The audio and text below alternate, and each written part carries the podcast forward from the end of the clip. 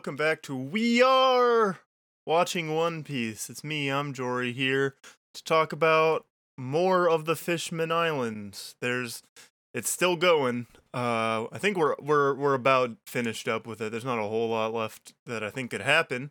Uh, you say that. there's there's one uh loose string that has not been solved, but also I, Will it I have be? I have even less of a worry about the implications of it than I did anything else. Um, I'm joined by Joe, as as always. Of course, we didn't switch anything up this time around. That'd be weird if we did. How's it if we did? going? One of these days, Andrew's just gonna replace me. We're not gonna address it. It's just gonna be like it was always that way. Hello, yes, I am Joe. We are back. This is this is where basically all the fights are gonna happen. So I hope you're excited for that. I always wonder about these kind of episodes. Like, okay, we're probably gonna skim over a lot of the fighting, but this is especially one where I think there's a lot of first time moves we're gonna get to talk about. But it is, I mean, basically last time we set it up where like everybody was like all the crew was squaring off against the fishmen officers in the plaza and Luffy was going up against the Hody and it's like, okay, well, I'm pretty sure what we're going to get into next time. And it goes a lot faster than I remember. I'm used to shit being dragged out now that I'm I've seen Dressrosa. a lot of climaxes we've we've gotten to now. Um Yeah. I believe I believe we have one more podcast episode after this one, wrapping up the the the not necessarily post Fishman Island because they they're not gonna leave right away, but I don't know the the party time relaxed section of the arc that uh I have I have talked bad on before. I have declared myself not a huge fan, but they're good. Anyways, I guess we can get right into it Yeah. we left off with I don't know how much of a dramatic cliffhanger it was, but uh Hody stabbed Decken. Sure did. It was dramatic because if Decken dies, then Noah's gonna fall and crush Fishman Island, and that is the uh through line for the next eight episodes. is oh no, the Noah is a big ship, and if it falls, it it bad. It's gonna kill everyone and destroy the island. Yes, the two bad things that will happen. Uh, also, the Noah is uh, important for history reasons, but we don't really know much about that. Uh, we know so little. But Decken doesn't die right away. We're uh, I, I usually say this. We're talking uh, 560 through 568 uh, today on the pod. So we're starting with 560, in which uh, Hody pulls his big trident out of Decken, and Decken like touches him with his one hand, his not gloved hand, and he's like, "Now you're gonna get it.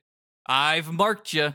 And we know that Decken is a threat, so um, I say that sarcastically. He's not a threat. the largest problem he has caused is having the Noah directly above Fishman Island, and that's really not on purpose. yeah. But yeah, they um they have a little bit of a scuffle. Uh Decken has knife shoes. Do you Very how do you feel it's it is pretty cool. It feels like a thing Franky would have. It feels like Franky would have knives just come out of various parts of his body. I don't think he has used it since Water 7, but I do miss when he would take his sideburns off and use those as weapons. As batarangs. Yeah, I think Oda's always trying to invent new stuff for people to do, but I do end up missing a lot of classic shit as well. Um, but knife shoes does doesn't really turn the tide. Hody's really strong. Hody uh like tosses him into the boat, and he's just like, well, just gonna wait for him to bleed out, and then the Yep. boat will start falling. Very chill about it. He's not even like, I'm gonna go just finish him off and make it now. He's just so confident that like there's a timer on it now. It'll happen soon. Yeah, it'll be fine. And I don't know if this would speed up the process or not, but he's like, I guess I'll go kill Shirahoshi now. Might as well. Like, I wonder if, like, if he does kill her, does the Noah stop flying at her? Does the fruit in any way sense life? I don't know how it works. Like, would it still keep going after her corpse? Stupid line of thought that doesn't matter, but This is a good. Well, he did also. uh Vanderdecken did get his hands on on on him, so he he is also marked. Yeah. Well, that's the thing. He touches him with his left hand. So the He has like he has two marks at any given time. Also, I don't think we ever talked about Decken having like four legs. Eh, he does. But I have Yeah. to wonder if his feet can mark as well. Can he have up to six? We ask the important questions. Welcome back to Feet Talk, everyone. I think so. Yeah, I mean, yeah. I think I think this is maybe the only time it'll come up. Robin doesn't get to do very much, unfortunately. Um, but she does get to do one very cool thing though. um, yeah, she does. we'll get to that. But yeah, so he's going after Shirahoshi. The the two weirdo brothers try and stop him. Uh, Manboshi and the other one that isn't Fukaboshi, and uh, he just kind of knocks him out immediately. There's a lot of the brothers getting knocked out and not dying in this section.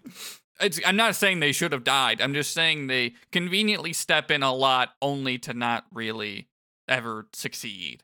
I I think Fukaboshi does as well a couple times, but with him, I don't know. I guess I feel maybe it's because he has a better design, but I'm not surprised that he's stronger than the other two. Um, I'm also assuming He, he looks like he could be an anime protagonist. Yeah. He he's he's pretty thick. He's got like some really broad shoulders. He's an upside down triangle. And he yeah, cuz he kind of slims around the fish waist in in that one piece way where he doesn't have that many lines on him. But yes. yeah. Uh, which is a strength to to One Piece's designs usually. But anyways, yeah, she Shirahoshi sees her brothers get knocked out as she's running away. Uh, that stresses her out. The whale Hoei goes to help, and I don't think we see the whale again for the rest, unless I'm forgetting something. Look like right at the end. Yeah, because I'm, I'm as I'm reading my note, I'm like, does he show up again? Where does he go? Hmm. gonna keep that thread open. Come back to it. And uh, she's yeah, she's concerned about him, but they want her to run, so she does run and uh, swim. You know, they're underwater still. Before Hody can uh, attack Shirahoshi and chase after, Luffy shows back up. He he announces his presence and he rides in on Fukaboshi, the good brother. And that's the end of that scene. We're gonna go back to the plaza now. Oh no. Uh, remember that big baby? Unfortunately, there's a big baby and he's still there. Wadatsumi. Yeah, Wadatsumi is uh still there, unfortunately. And this scene is stupid in which he's like, ah man, Decken told me to just fuck off and die. I guess I'm not l- loved anymore. And Zeo's like, no, he said, fight like you're prepared to die, and he's relying on you. It, his his exact wording is so stupid. He's like, oh no, you misheard. Weirdly, it works. Yeah, it's like no, no, he, he you're still important to him. Don't worry. But nope. but I guess it, I don't even see really what he adds to to battle besides being big. Yeah, I don't know. I mean, it is that he ends up being the person Sanji fights, kind of in con- in conjecture with uh, Jinbei in the end. But ultimately, yeah, no. I mean, like he doesn't even really fight the Kraken, who also kind of disappears. Uh, this is. I, I I think that Oda gets kind of better at balancing shit every arc he does in the new world. Um, which is why I think Wano is pulling off shit that Dressrosa couldn't effectively. We'll get there in 2022, but there is a point where like he is just kind of not interacting with players on the field because he has other stuff to focus on, but it is noticeable under an amount of thought. I'm like, where did the whale go? Where does the kraken go? I guess you just kind of assume that they're holding steady in the background because like the kraken was protecting Shirahoshi, who's now not there. So what is he doing? also, guess what? That also happens to the women. there's a there's a very dramatic moment we'll get to soon where it's like showing who everybody squared off against, and Nami's just like the mob, and Robin's not included in that. Getting ahead of myself, I'll complain about it when we get there. Big Baby is given a steroid. The Big Baby who is older than Shirahoshi but has the emotional fortitude of a five year old. Uh, I guess so does she, but for different reasons. Uh, presumably, I don't know Wadatsumi's backstory. Uh, but anyways, he takes the steroid, he goes sicko mode, and he starts fighting the Kraken. And it really doesn't uh, turn turn into much. He also tries to punch Jinbei, but Jinbei kicks his fist and it stops him. Like he kick, he kicks a dent into the big baby's fist because he's strong. He is. He, he's he's stronger than everyone here. He could have he could have beat Uh, Hody right away, but they just had to concoct a plan to get everyone to not hate humans. That is a that's a big part of it. It's all very convenient. Like everything happened in such a specific way where like Lu- Luffy's more nimble and able to shoot up, but also I don't know. Jinbei probably should have gone because he can fight in water. But also Yeah. there's the question of Jinbei's really really strong, but and, and especially stronger in water. But would he? Is that is Jinbei stronger than Luffy? I don't know. But also once the steroids kick in, that's just like a different thing which is kind of the the convenient crutch this this arc has of we're showing that Luffy is so much stronger than he was 2 years ago, but Hody's able to just completely load up on this stuff to get stronger and stronger in a way that makes Luffy push himself to death because this is a One Piece arc and he has to do that contractually. Um, I'm trying to think of a One Piece arc where he doesn't do that after Water 7. Because before, obviously, you know, I don't think he's close to death fighting an L or anything before Crocodile. He gets pretty close with Crocodile, though.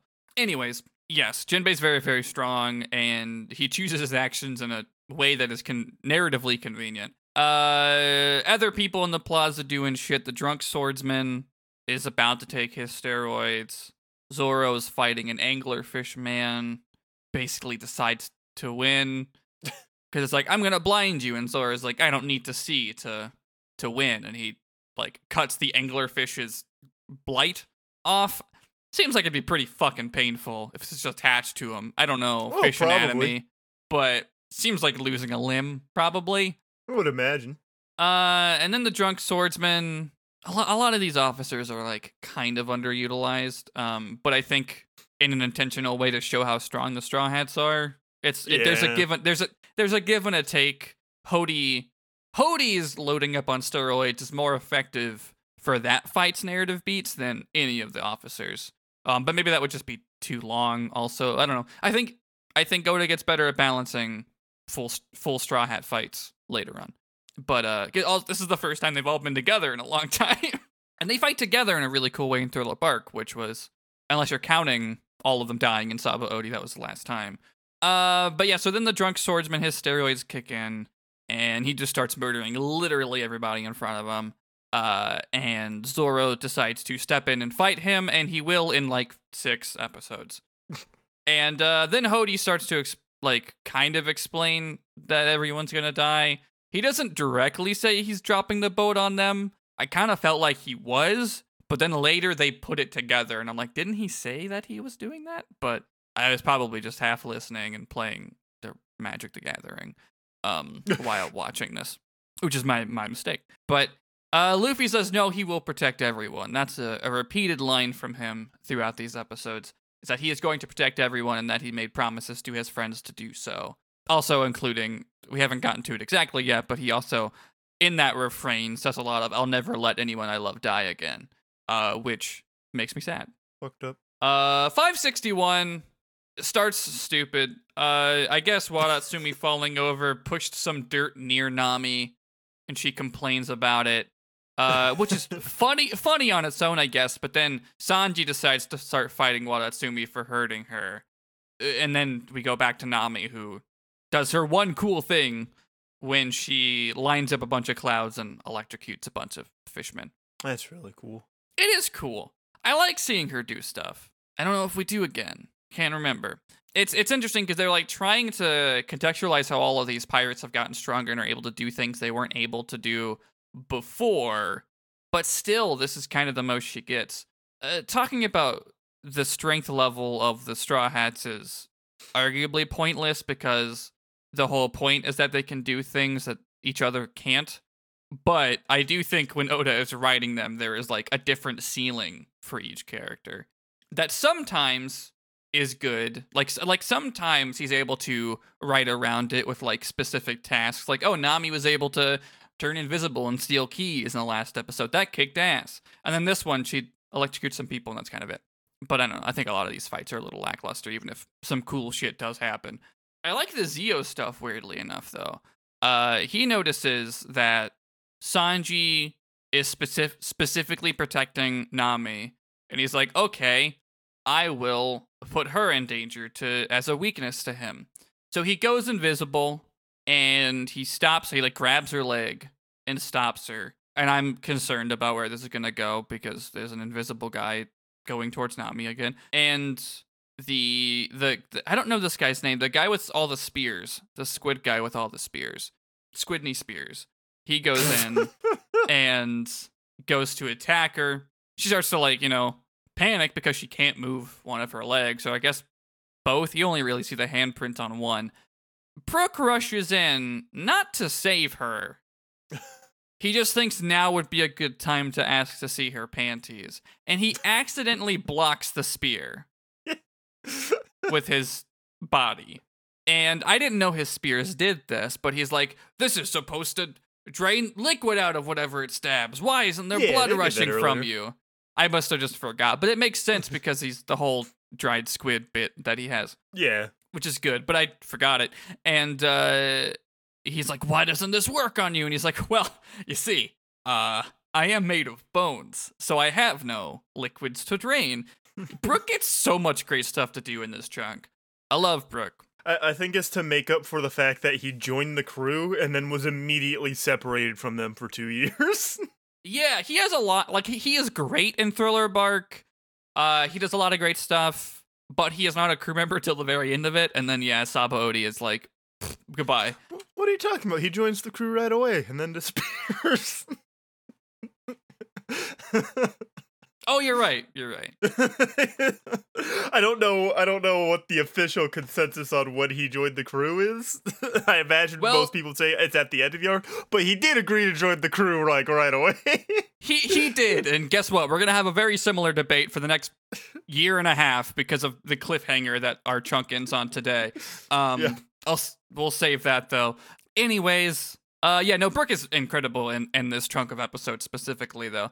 Uh, this debate about eh, he tries to explain like, well, when a person dies, their skin rots away, and he's like, no, I understand bones. But uh, which is weird because skeletons aren't real. But They're not. um, but yeah, that that bit's great. Uh, and I don't.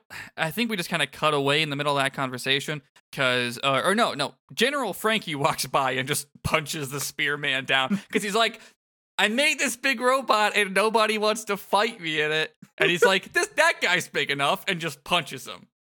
And uh, this so the spear guy like falls down so, uh, and then like Brook's just like standing near Nami, and someone like one of the fisherman pirates is like, "Hey, uh, can you like step a couple steps to the left or right? Um, you're in kind of a weird spot." And he's like, "Why?" And then um, he's been standing on Zeo's face this whole time, and of Well, course, That's what they Well- want you to think. Actually, what he did, he did a super special headbutt Mhm. attack to the bottom of Brook's shoe. That was his plan the whole time. Mm-hmm.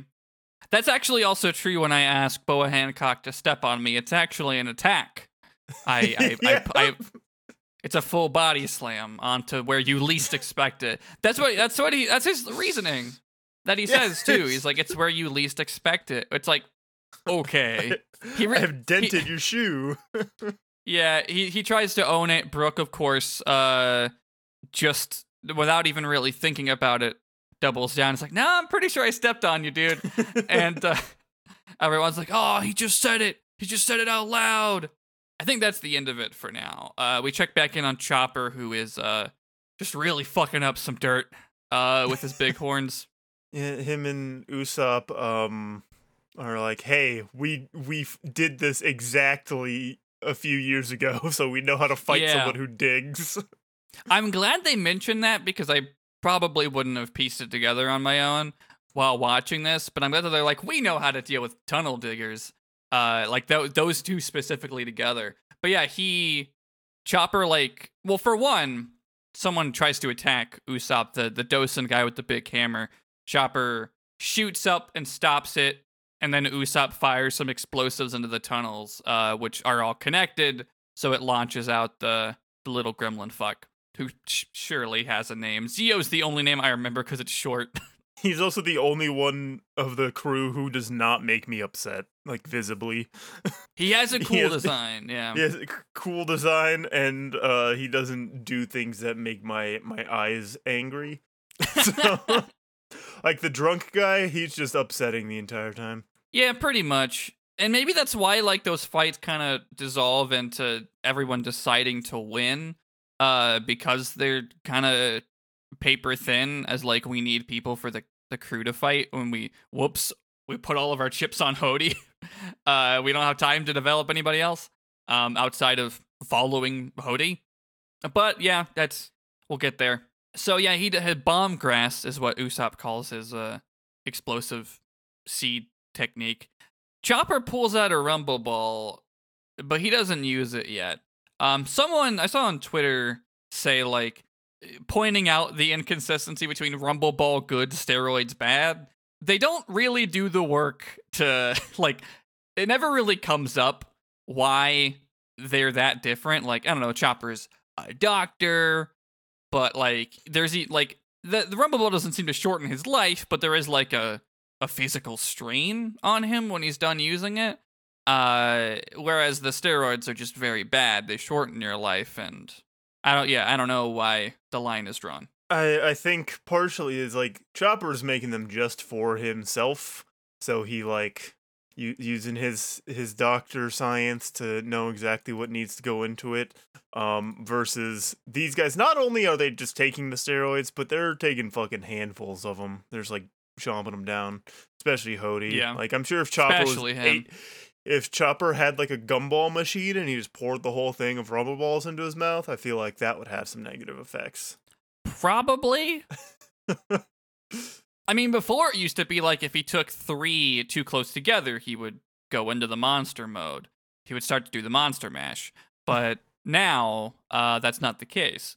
Two years of, of training and maybe refining the recipe. I don't know. That's not really something that comes up. But um, something that was pointed out on Twitter, and I wanted to, I guess, echo it to be like, that line is interesting that it doesn't come up to like, because everyone's like, oh, your steroids are false power. But I guess, yeah, Chopper making specific medicine for himself. That's that's not as true. I guess. I guess.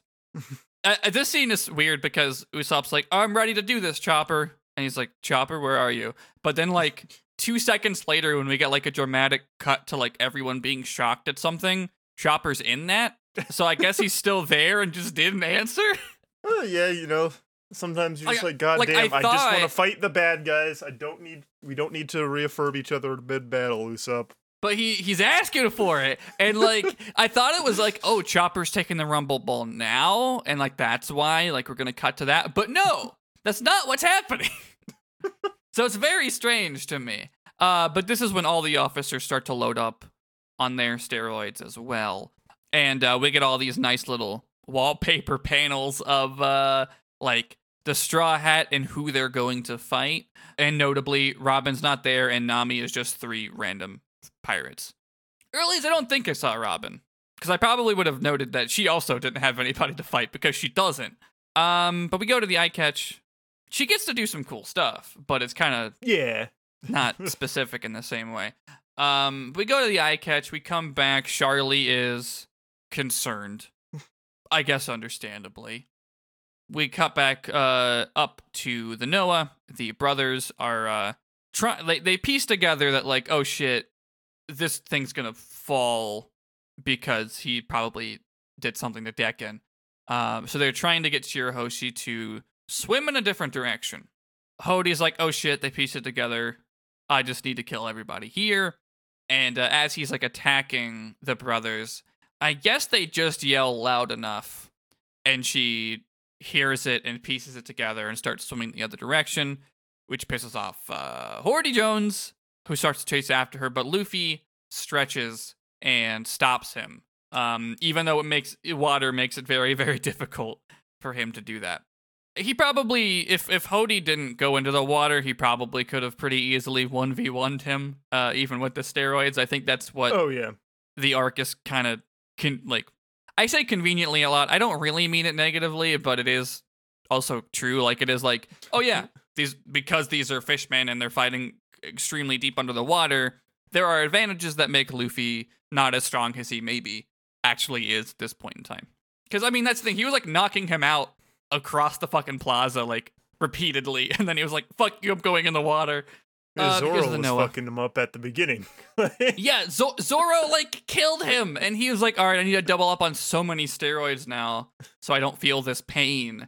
And uh, he went psycho mode, and now, now only Luffy can beat him. Which again, I think that's a pretty decent progression of showing how strong uh, these people are, and still having a formidable bad guy for Luffy. Uh, it's a trick that you probably couldn't pull again.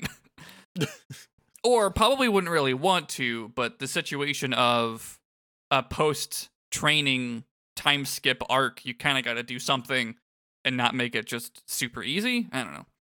Uh, she starts going the other direction. Uh, Luffy stops him, uh, Hody from chasing her, and uh, we we go back to Decken, who's you know nearly dead.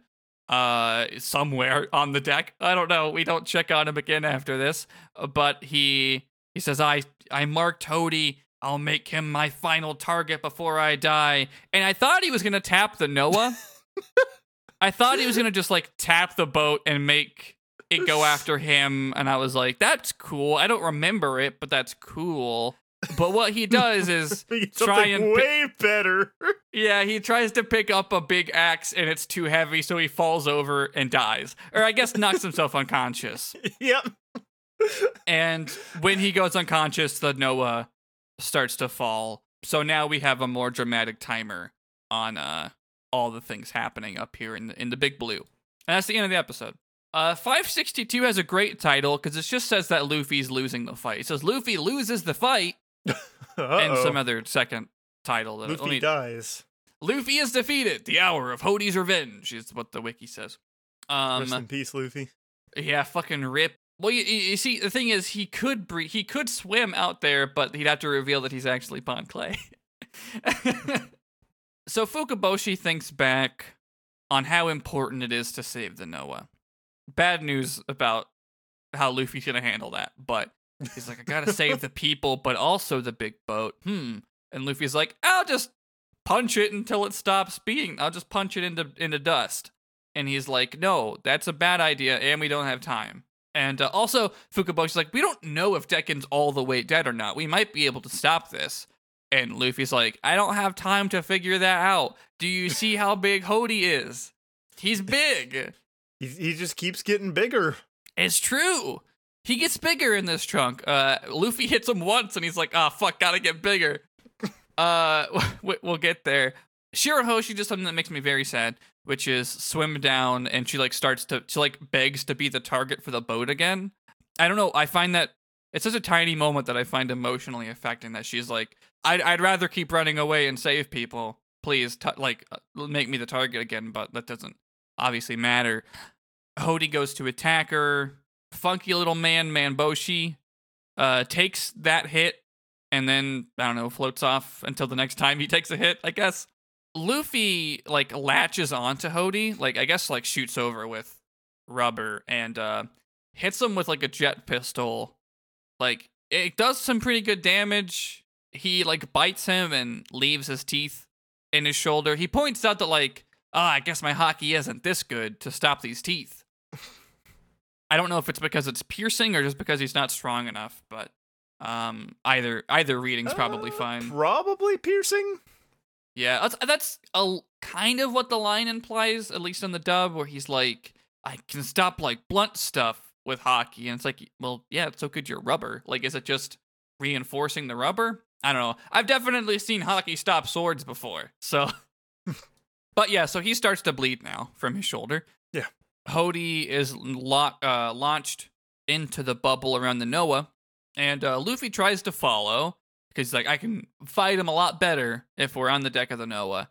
Hody's like, haha, you thought, and like swims alongside it with his big ass shark fin and uh pops it, which is bad. And Luffy's like, this is bad, and like pathetically tries to swim away. He's not good at swimming. I can't imagine why. And Hody is like shooting a bunch of water bullets at him. I don't know how he does that in water. Maybe it's stronger in water. I don't. I don't know because I like shooting water bullets when you throw your arm really fast, I can kind of make sense of it on land. But when he's in the water, is it just like st- strong shooting currents? I I feel like it's it's air pressure bubbles. It, like the opposite. I don't know. I I'm not a scientist. I'm not sure. Me, well, also all this is fake. yeah. um i don't know like i i was i had this line of thought i don't remember why but i related it back to one piece and i was just like there's this like weird i was thinking about time travel in uh in like pieces of fiction where like there is it's not like the uncanny valley but there's like this line of fiction that when it feels like you can understand it rationally but it doesn't line up to your rational understanding, it's like harder to believe. Like the 20 months thing. You're like, well, I know how women's bodies work, so that feels like a line too far.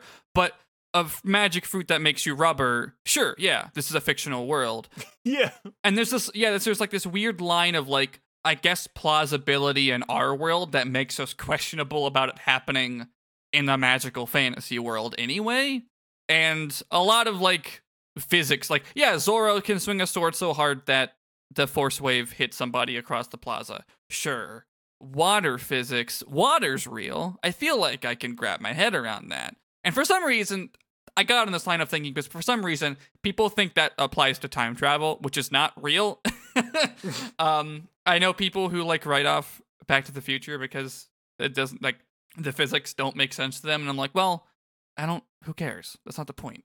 You can't like time travel in in itself is not real and then someone's like we have these time dilation it's like no you can't you can't just say that. the dragon breaks! But yes that's my line of thinking that i was on and the how water bullets work in water is on that same line where i'm like this is confusing to me because it seems like a thing i should be able to understand. It's, i have to remind myself it doesn't fucking matter. Um. Anyways, uh, yeah, he's shooting the the water bullets at Luffy. Um, I guess I don't know if there's a risk of his bu- bubble popping. I think he says like, if it gets popped again, I'm super fucked. Yeah. Oh yeah, Fukaboshi like leaves Luffy with Shirahoshi, and is like, "Hey, take care of him. I have to go stop Hody myself." Um, which yeah, we know isn't gonna end well. Luffy is like knocked back by an attack, and she catches him she's like, I don't know what he thought I can do, but I have you now. And Luffy's like, oh no, he's gonna fight him. And we look up and uh uh he is. He's like standing off against him, and wouldn't you know it, it goes very badly. I don't remember what exactly he does. I don't know if he stabs him or punches him or what, but like he fucks him up pretty bad, and then after he the like eye a catch, big stab on him with like his weird like blade that he has on him. Yeah, he uses like his his big shark fin, which I'm assuming has gotten bigger with steroids. Yeah. Because I think Fukaboshi successfully knocks his trident away at some point. Yeah. Which is fine. He'll just pull another one out of nowhere like he did the first one. But uh, he uh, after the eye catch, Fukaboshi's like just barely holding on, and he is like trying to drag Hody for filth. He's like, you know, you your ideals are so bad like why are you doing all this? You when like that can't really just be revenge for humans actions if you're willingly harming fishman and just destroying the whole island to do it. He doesn't say this word but like it's too nihilistic like uh this is i guess where he knocks the trident away according to my notes. And uh he's like why are you this cruel uh, what happened to you to get you to this point. Please give me your backstory so I can grapple a little bit with your fucked up actions because it seems like you don't have any motivations. He answers and we don't hear it. Like he, we see him move his mouth, and Fukaboshi makes a very shocked face, and we'll hear it later. I don't think all this shock is warranted. oh, absolutely not. It's quite possibly the least the in- most I, I, the most uninteresting way for them to try and explain it because there's the elements there of like oh I I I it makes sense why he's a bad guy but there's another half of it that's like who gives a shit? Yeah it's I like things about it. I like a lot of things about Hody's last minute revelation here, but I think it is so incorrectly married to the rest of Fishman Island's backstory. I'll I'll save that take for when we actually get to what it is, so I can be specific. But I uh, I had a lot of weird thoughts about that kind of stuff when I was watching this chunk yesterday. Uh, but yeah, for now we don't hear it. Fukaboshi is so shocked that he does nothing. He just like lets go of him, and then Hody stabs him again, and he's still not dead because he'll continue to talk for the rest of the fight. but Shirahoshi is concerned, and uh, Luffy gets a call on a tiny snail he's had this whole time. Uh, and I think we get some flashbacks of him like getting it because uh, he gets a call from a big, uh, like the air tank is what it's called. It's like Yeah. a place, uh, like a little station that stores up air and can make bubbles out of it. And we kind of just see a quick flashback of. I don't think this was on screen, or I'm just a big dummy and didn't bring it up before. But uh, it's like Fukaboshi going in, being like, "Hey, do you have any air? Can you help us?" And they're like, "Yeah, maybe." Here's a snail, and then now it's coming up now. yeah, I don't think they showed it to us uh, up until now. I don't think so. I don't feel like we would have not said it. Yeah. but it's such a weird non sequitur flashback that I'm like, I guess maybe. but yeah, so that's uh basically uh, this turns into hey, we can make a new bubble around the Noah, but we don't, we're only gonna have one shot when it's in front of our air tank cannon because it's just falling. Which sure, that pays off in like one or two episodes. The real payoff of that we'll notice later is that um for some reason they're accidentally projecting this whole call to the whole island. So everyone's going to be on the same page, which is good. I mean, that's rare that everyone's on the same page in a One Piece. yeah. So Hody is rushing to attack. I'm assuming Shirahoshi. I didn't. I. Oh yes, because Luffy like launches over to him, and he just rips his fucking fin off, uh, and then like punches him with uh, a haki fist, and uh, I guess that hurt pretty bad because Hody's like, "Fuck, I need more fucking steroids right now." So he does, and he grows again. Now we get uh Fukaboshi's floating dead goldfish corpse pulling out a phone and calling Luffy's tiny little uh snail and saying, "I have to tell you what Hody said." And he does, and everyone's and everyone's shocked, and we we still don't hear it. nope. It's a it's weird how long they hold out for how little it is. But uh that's the end of that episode. 563 starts with 7 minutes of recap. Um or I guess 7 minutes counting the opening. And uh Sanji's fighting the baby man. And what's he going to do to beat Sanji? Inflate? I guess. Does he just make himself bigger? he just makes himself bigger but like he can't do it like he's holding his mouth closed with his hands to hold the air in so he doesn't do anything yeah, he's he's doing uh Luffy's gum gum balloon, but but stupid but nowhere near as good. In fact, it's almost pointless. he he ends up in like six episodes not i guess less than that but like four episodes he decides to start rolling and it immediately doesn't matter but it is just stupid Yeah. But I guess funny. Maybe it's just trying to be funny. I don't know. One of the ministers, I can't remember which one's which, but I think this is the minister to the right, uh, is asking Neptune to retreat. And he's like, no, I'm going to wait for the princes. They don't know the Noah's falling yet. It's kind of unclear when this episode starts, or maybe I skipped too far past the recap, but this is before the phone call that they have because later we're going to hear the air tank phone call and realize that it's going over the speakers of the whole island and this is happening you know before that has happened. It makes more sense when you're watching it and it clicks but i'm trying to describe it in audio and it's a little hard. The other minister of the left i guess the taller one is being caught up like he is looking over the plaza and is basically being told the entire plot of the past 12 episodes uh he's like straw hat's good huh? Yeah. And uh, he's like, I guess I should send all my soldiers in there to back them up. So they do. Um, here's a fun thing. Do you remember Hammond? I didn't. I was like, oh yeah, he's here. Uh, cause Hammond shows up. Um, he was at the very beginning. He was like the first person that Luffy brushed up against when he was entering the island, and he shows up now riding a bunch of human slaves. Yeah. Bummer. All right. I mean, this is very much a case of them mimicking celestial dragons. Like, for them, this idea of revenge is them doing what they have seen done to them. Obviously, something that I think is part of the nuance that I think is intentionally not dug into. But, like, celestial dragons do that to humans too. Like, celestial dragons, everyone is below them. And yeah. humans, you know, punch down at Fishman below that because it helps them stay above them. That's you know that nuance isn't really dug into, but that is, I think, what's what's uh the the idea of celestial dragons riding slaves is, I think, what Hammond is is mimicking and what we're supposed to get out of seeing him do that. But Jinbei calls him a hypocrite and asks Robin to free them, and she does with her many hands that can appear in the right places and the humans ask why she saved all of them because they were fighting against her. And her answer is that she can't say no to a handsome man. Jinbei's pretty good looking. Yeah, I, I like that little detail. That's fun.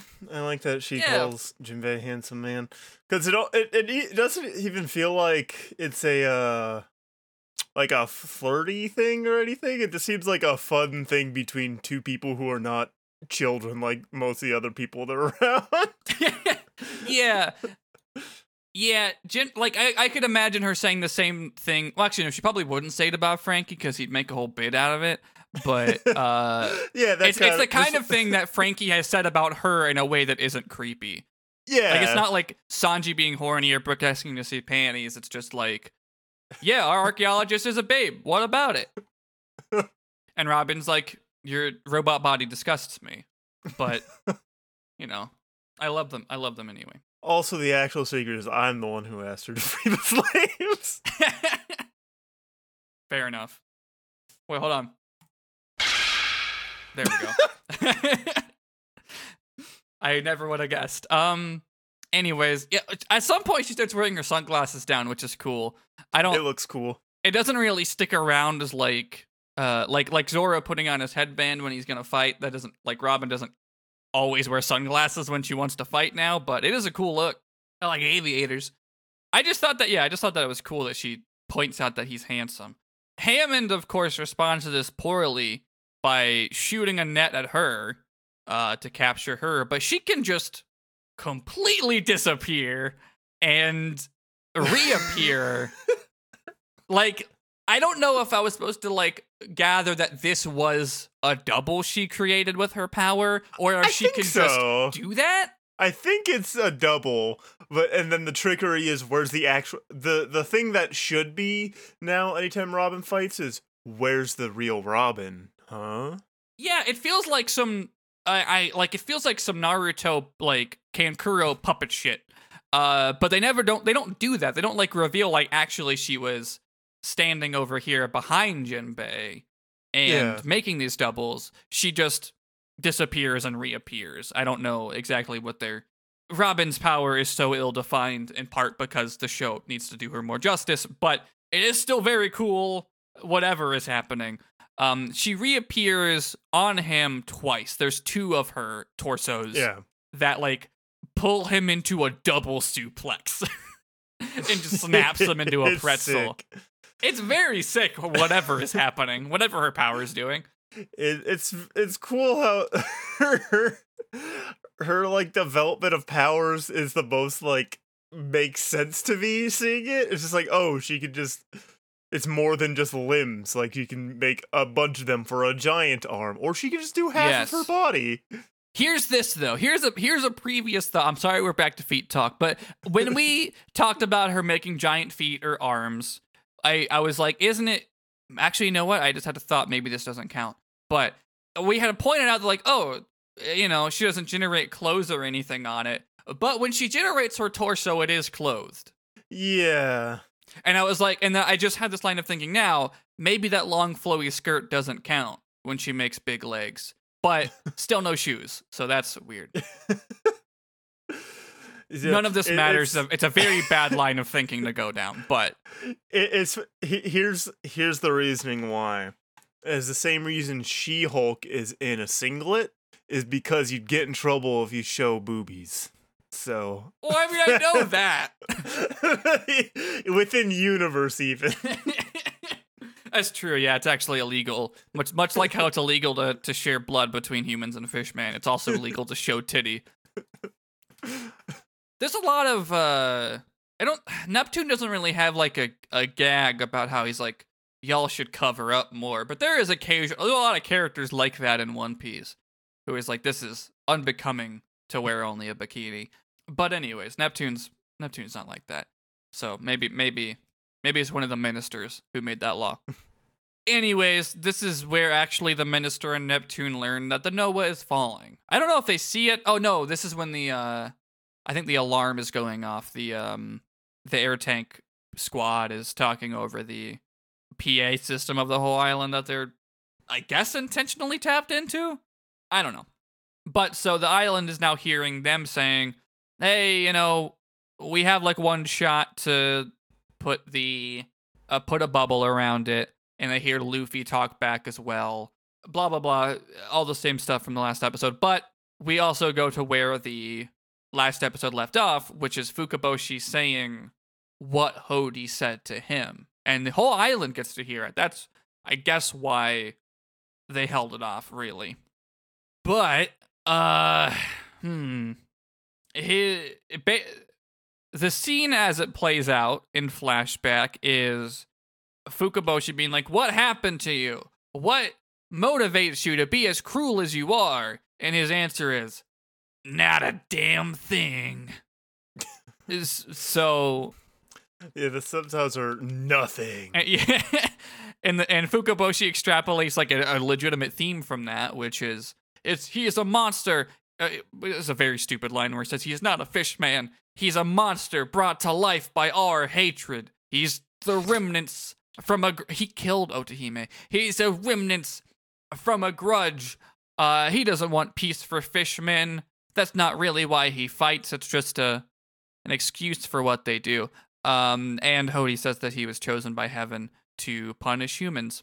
Yeah, they they use weird the weird like wording that they use like Fukaboshi uses makes it sound like there's like some like fucked up Cthulhu that like turned these fishmen into like chaos fishmen, but instead it's all they just all got jokerfied because Arlong was Exactly. like killing humans is cool. And they're like, hell yeah, Arlong.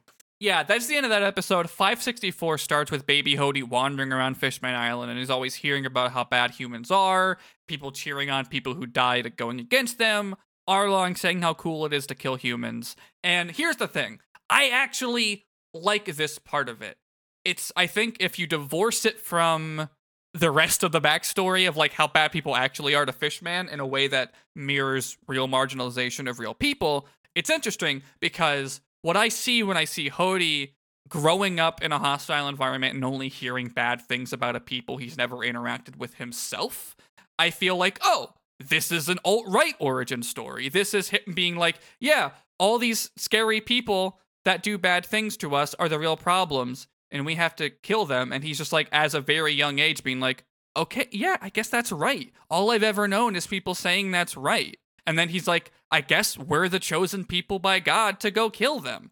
Which, like, I don't know. That's probably some shit some alt right people have said. Oh, absolutely. But having that come from this whole flashback allegory of actual marginalization of people inex- like explicitly co- coded as people of color sucks. Here's what it is. You can't stoop to their level. Yes, it's very That's the real motto here. You can't be It- as bad as the bad guys. it all kind of boils down to Grin and Barrett when they go low, we go high, Pokemon go to the polls shit. Uh, which is a bummer. Um, because I think, like you know, on paper, I think there is something to this, like Hody's m- motivation just being raw rage because he's heard nothing but r- racism his whole life, but it extremely doesn't work with what they had built up to Fishman to that point. Yeah, like skipping this is like uh, because something at the end, like when uh Neptune brings up like, oh yeah, no more uh Fishman district because you guys got to be with the rest of us. That feels like an element where there should be like whether or not intentional. This this would also work better too if like there was more of a separation between the mermaids and the fishmen, not in like a racist way, but in just like a a class way and that it kind of makes its way into Yeah. that as like oh the people on the surface don't look down on the mermaids but they look down on the fishmen because the mermaids are more like humans than the fishmen are and that would make this even the backstory of like he only hears bad things about the humans because he hears that and he's like he wants to take out the royal family because they're closer to the human so he gets that mixed in but Yeah, it's he just he's the joker all of He's them are the kind of- joker they're kind of Joker-fied, which I got I gotta say is relatable. But uh, it's yeah, it's it's it's interesting. I don't think like that's the the thing with like these metaphors of like non-human marginalization metaphors that like I don't think they ever really try to be one to one, but when they're not, it's so easy to be like this is so ineffective because of some aspect about it. And I don't think Oda I think Oda is trying to tackle like a bunch of different ways people draw lines between each other, be it this way, which probably wasn't inten- like I don't know, 2012. I don't know if he was tapped into the alt right origin stories then or ever or is now, but um, that's you know something that I think is poignant about it as a way to view it, and like because I am comparing it to those things, it feels completely uh, incongruent with everything else around it with the, the Fishman backstory. And like, I don't think he's trying to be a bunch of one to one things. He's just trying to do a bunch of things at once that, because I am tying it to real world stuff, I think these things shouldn't be next to each other at the same time. Share them, like, p- push one of these themes to another arc or something around different people. Or, yeah, tie class more, more into it with the royal family, which feels like it's almost getting at unspoken because Fukaboshi goes on about like, you know, we tried to ignore how hateful they were down there in the Fishman district and just ignore our own grudges we silently held and just hoped that it would be better after we got all these fucking signatures. Like there's something to that too. It's just it's there's there's so many ideas and there's something to all of them and they just don't really work all together to me. And also, yeah, it turns into self blaming stuff. And at the end of the day, humans are still literally enslaving these people, which is a, a hard line to cross no matter what we're doing. Which is uh, a, a thing that I think we came to a lot two episodes ago as well. Um, is that a, a lot of this stuff is still happening? Not even like margin. Like I guess I don't, I don't know if I'd say marginally better because we mainly just focus on Luffy, who is perfect. Uh, so it's really hard to to to judge the whole world based on that. Um, pre- pretty much everywhere he goes, he finds someone doing fucked up shit and beats the shit out of him. So maybe bad world, good Luffy, bad world. Anyways, uh, that's my take on the Hody stuff. Is that I think it could it could be good in a vacuum. I, I feel I feel like the the thing that makes it feel really stupid to me is just him saying nothing and then us as the viewer I think what we're supposed to think is they didn't do anything to him and he's still this crazy that is terrible. He's some men just want to watch. Some men just want to watch the world burn, Master Wayne. that's that's what this that's what it feels like it's supposed yeah. to be. I mean, Dark Knight's a good movie, but yeah, it's uh, also a, a, a point that I we hadn't touched on is that in these flashbacks of uh, the young Hody squad, they literally put on masks and burn houses down.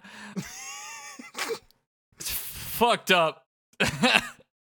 Uh, which is why, like you know, I, you know, I felt like it was effective, just in a different direction than everything else before it. But uh, yeah, it's I, I think even I don't feel like if that was his point of view that we were chosen by heaven to right the wrongs of fishermen, which is so messy when you pair it to the actual backstory they have. Yeah. It's I don't feel like he would genuinely say nothing. I feel like he would say everything. Like nothing specifically to me, it's just everything I've seen. But I don't know. Like that's I'm asking for way more nuance than this show for teenagers is ever going to give me. They're making big swings, making a whole arc about racism. I'm going to ask for them to pull it off, and they're not. Being for teenagers isn't an excuse. Anyways, that's it. That's the big reveal that we built up to. Uh, yeah, there's a bunch of snippets of like them doing fucked up shit up until the arc starts, basically. You know, Yeah. laughing, laughing over Otohime's funeral. Ha ha ha! How bad? How bad can they be? uh, yeah, Fukaboshi is saying that it's partly on them for ignoring the isolated Fishman district, which, again, could be interesting if they tapped into the class part of that, but it seems to be boiled down to that's where pirates are and also the orphanage for some reason. like, that should be tapped into class, but if it is, it's just silently done. It, it's just like when we first see Otohime, she's like crying. It's like, it's my fault because we have not provided enough for you and you guys are stuck in this low income situation. But you can't keep doing that because it screws over other people too. I can't stop thinking about that. It's so fucking insane to me that like that is how it starts, and then she does nothing to address it. Like she's like, "Oh, these the conditions that we as the royal family have forced upon you. I'm gonna go get a thousand signatures so we can move." I, And like I they don't say it's- why moving solves their problems. that, that's I, I feel like giving it being generous to them. I feel like the idea there is if we move to the surface, all these poor people won't be poor anymore. But that's the thing. They should say that. Like, so, like, there's here's the thing about this arc. There is no subtext. So to say maybe it's fine if we assume subtext is bullshit. Anyways, I love One Piece. we are watching it. It's very good. We are watching One Piece. We we we go to watch One Piece. We can watch One Piece. Uh Crazy Rainbow Star watch it's just bad bit. I believe Bon in the Wonder- voyage. Wonderland. That's One Piece. Anyways, again, this there's there could be something here. I think there's a version of Fishman Island that uh works. I th- and I think a lot of its ideas are kind of fine and they're bubbles.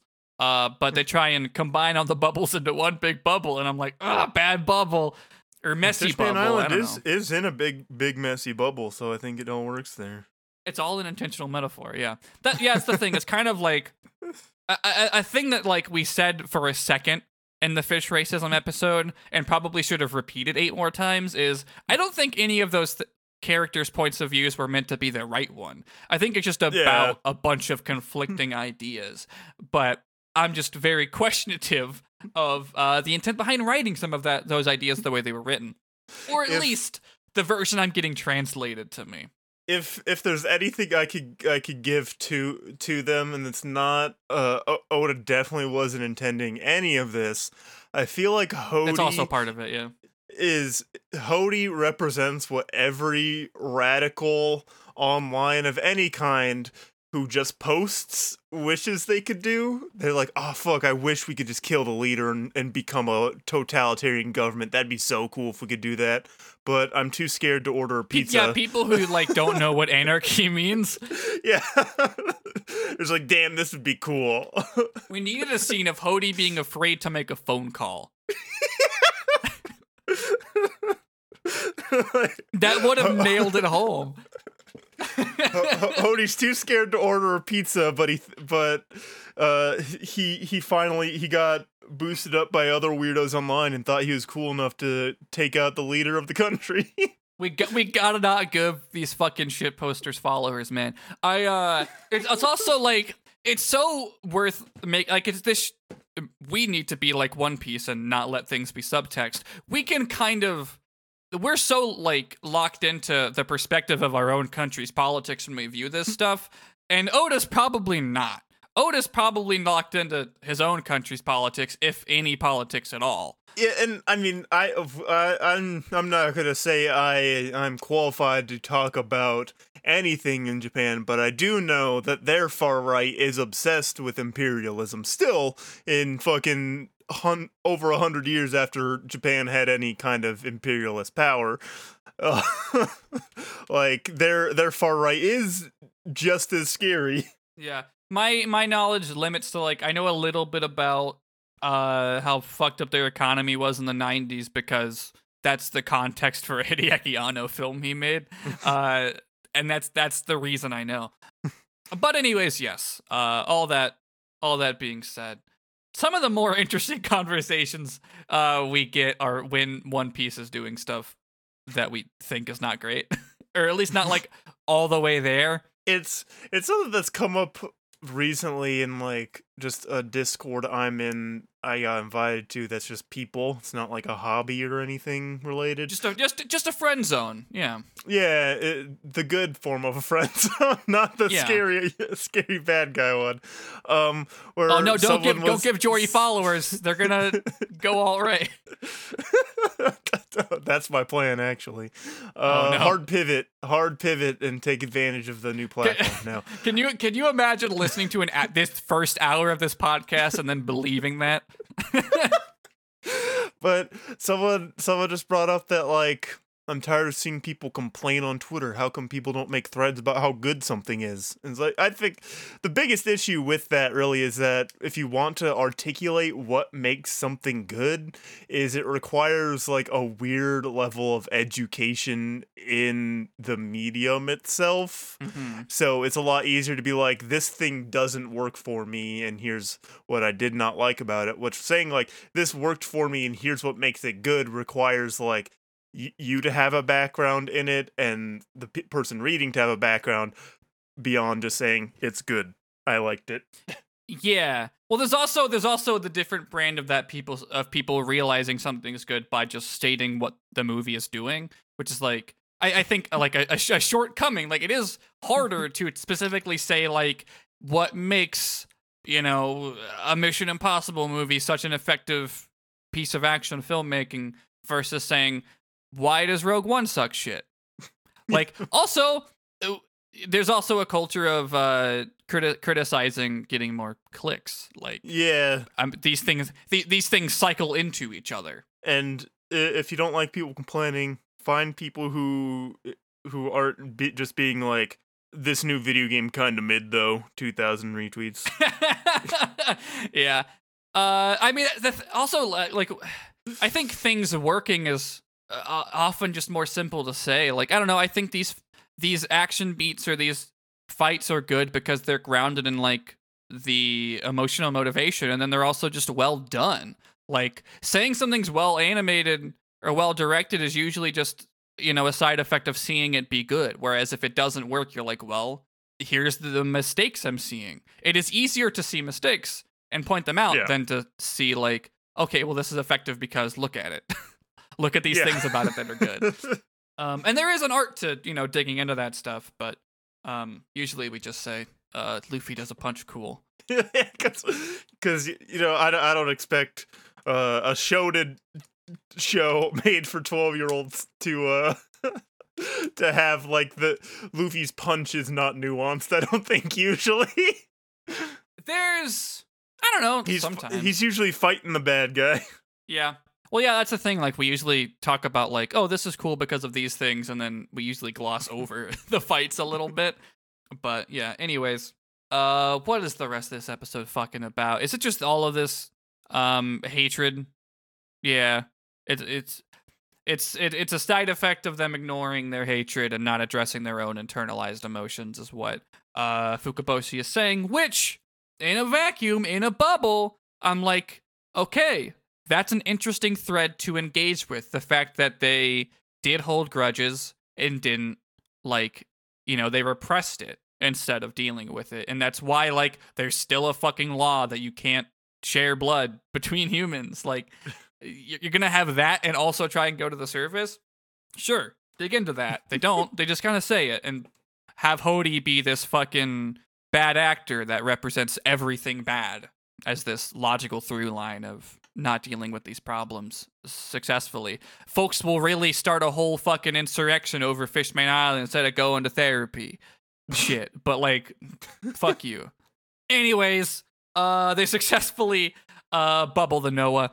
Um everyone says that they trust Luffy to save them.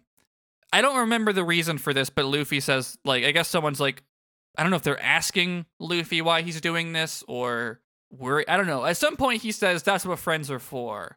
Uh, when he's like gonna go fight Hody, and everyone on the island hears it, and that's a big deal. They're like, "Oh man, a human that strong is liking us and fighting for us," um, because that's nailed home a thousand times. Because this isn't a subtle show. In a lot of ways that I like, I like that it's not subtle about some things. When Luffy punch a fascist, it's cool. Yeah. This arc's just messier. Anyways, he sep- he you know launches away from Hoshi. Uh, I started just writing Hoshi at some point in my notes. I mean Shirahoshi, but he's going to fight Hody.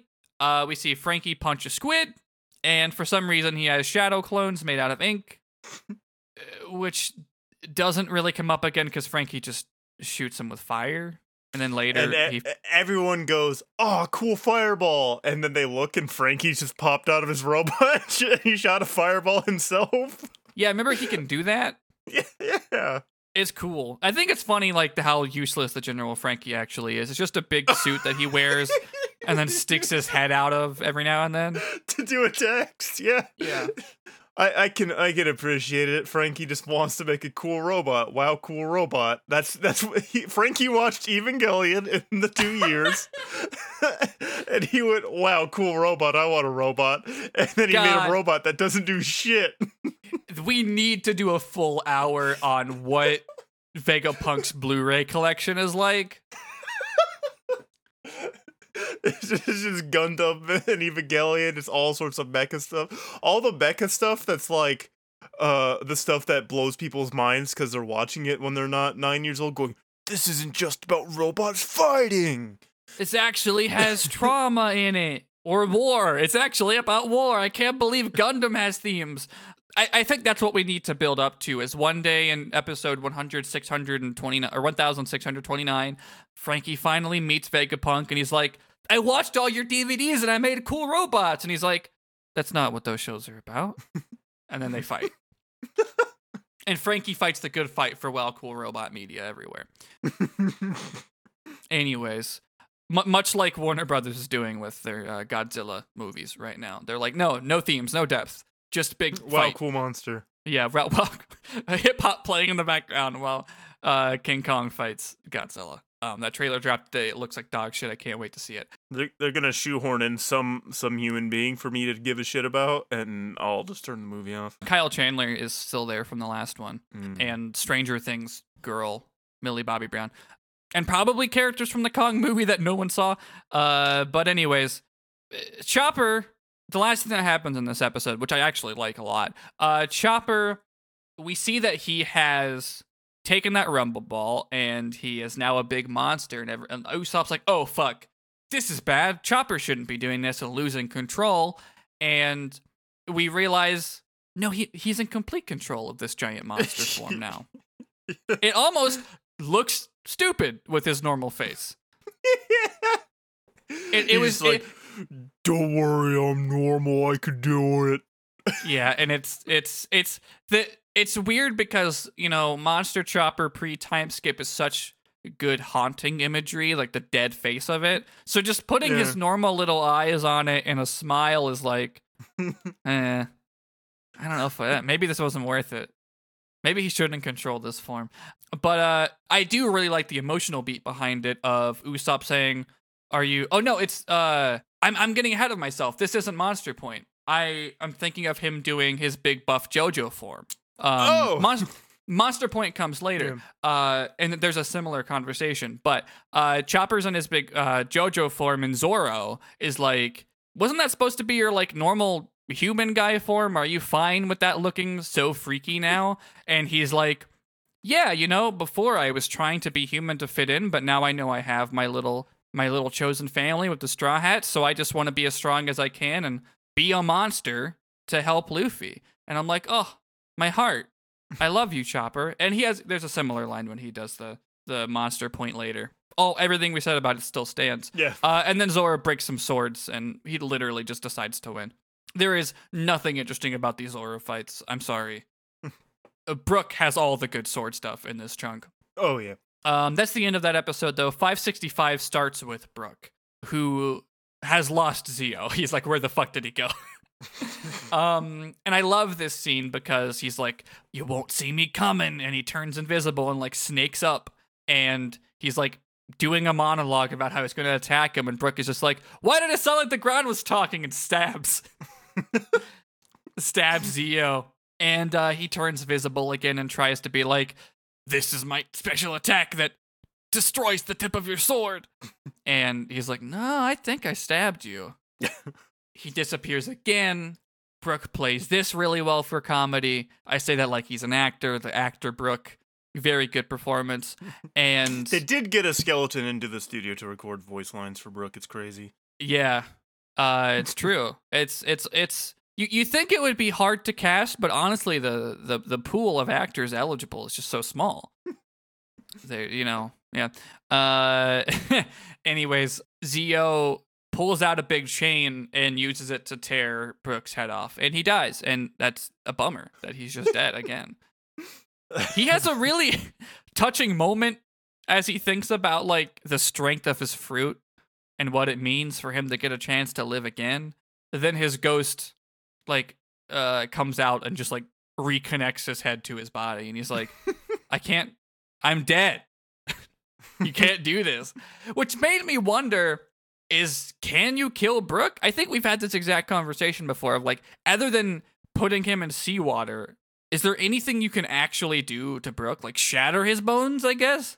Oh, he does say something about that. He like when they're trying to do attacks, it's like doesn't do anything because there's bones, and then it's like you your attacks are not strong enough to pierce bones, but I have a sword that pierces the soul. That's true. He does sharpen his sword. So I guess his ultimate bad guy would be someone who also has like soul power, which maybe that exists. I don't know. You know, like I, I think be, beyond just like doing a uh like how you handle like Wolverine or Deadpool's, like you just permanently permanently disable them for the rest of their existence, which is horrifying. It could be some like weird thing like in uh one of the World of Warcraft expansions. I think it was yeah, when they started to do like a lot more narrative stuff with the player character in Mists of Pandaria, I want to say, maybe it was Cataclysm they explain away how a person can die in a video game series where there's a resurrect ability. Yeah. and instead of it just being like Final Fantasy, oh, uh, the dress lady gets stabbed and is dead, and then they don't like extrapolate on that. Or fucking Sora watching Tangled Man die and being like, man, sure wish Kira worked on stab wounds. yeah. Like how they explained it in the Warcraft universe is some people are so strong they can like rip your soul from existence. so Yeah. that's how people like regular that's how like people just die die in in that universe. Yeah, out outside of uh magic or something. Or I, I Yeah. I, there's there's probably an answer of how Pokemon die for real, like the the difference between dying and fainting, but I don't Yeah. care to know what it is. uh, but yeah, that's certainly a, a thing that f- fiction has to deal with all the time, especially video games. yeah. Uh, yeah, he. I love Brooks and Brook's stuff in this uh chunk and how he talks about uh life and death and his ghostly fucking spirit, and um he talks about how his uh, his sword Soul Solid was sharpened by the Long Arm tribe, and now it can tap into his soul power and uh freeze the air uh from the land of the dead or some shit. I don't know. He has ice powers. His sword is ice now yeah, make Brook's sword fighting significantly different than Zoro's. I need that. Usopp tells him that he's really cool, and when he thanks him, uh, he loses Zeo again. And that's the end of that for now. We cut now to Usopp, who is fighting the little gremlin, which catches on fire for seemingly no reason. Like there's no there doesn't seem to be any advantage of the gremlin catching on fire. No. It just does. Uh, Usopp is shooting but can't hit him, and he's like, "Ah, you fucking loser, you can't hit me." But uh, he's like, "I wasn't trying to hit you. I was setting a trap. I'm a technique user in all the video games now, and we'll see that pay off in like two episodes."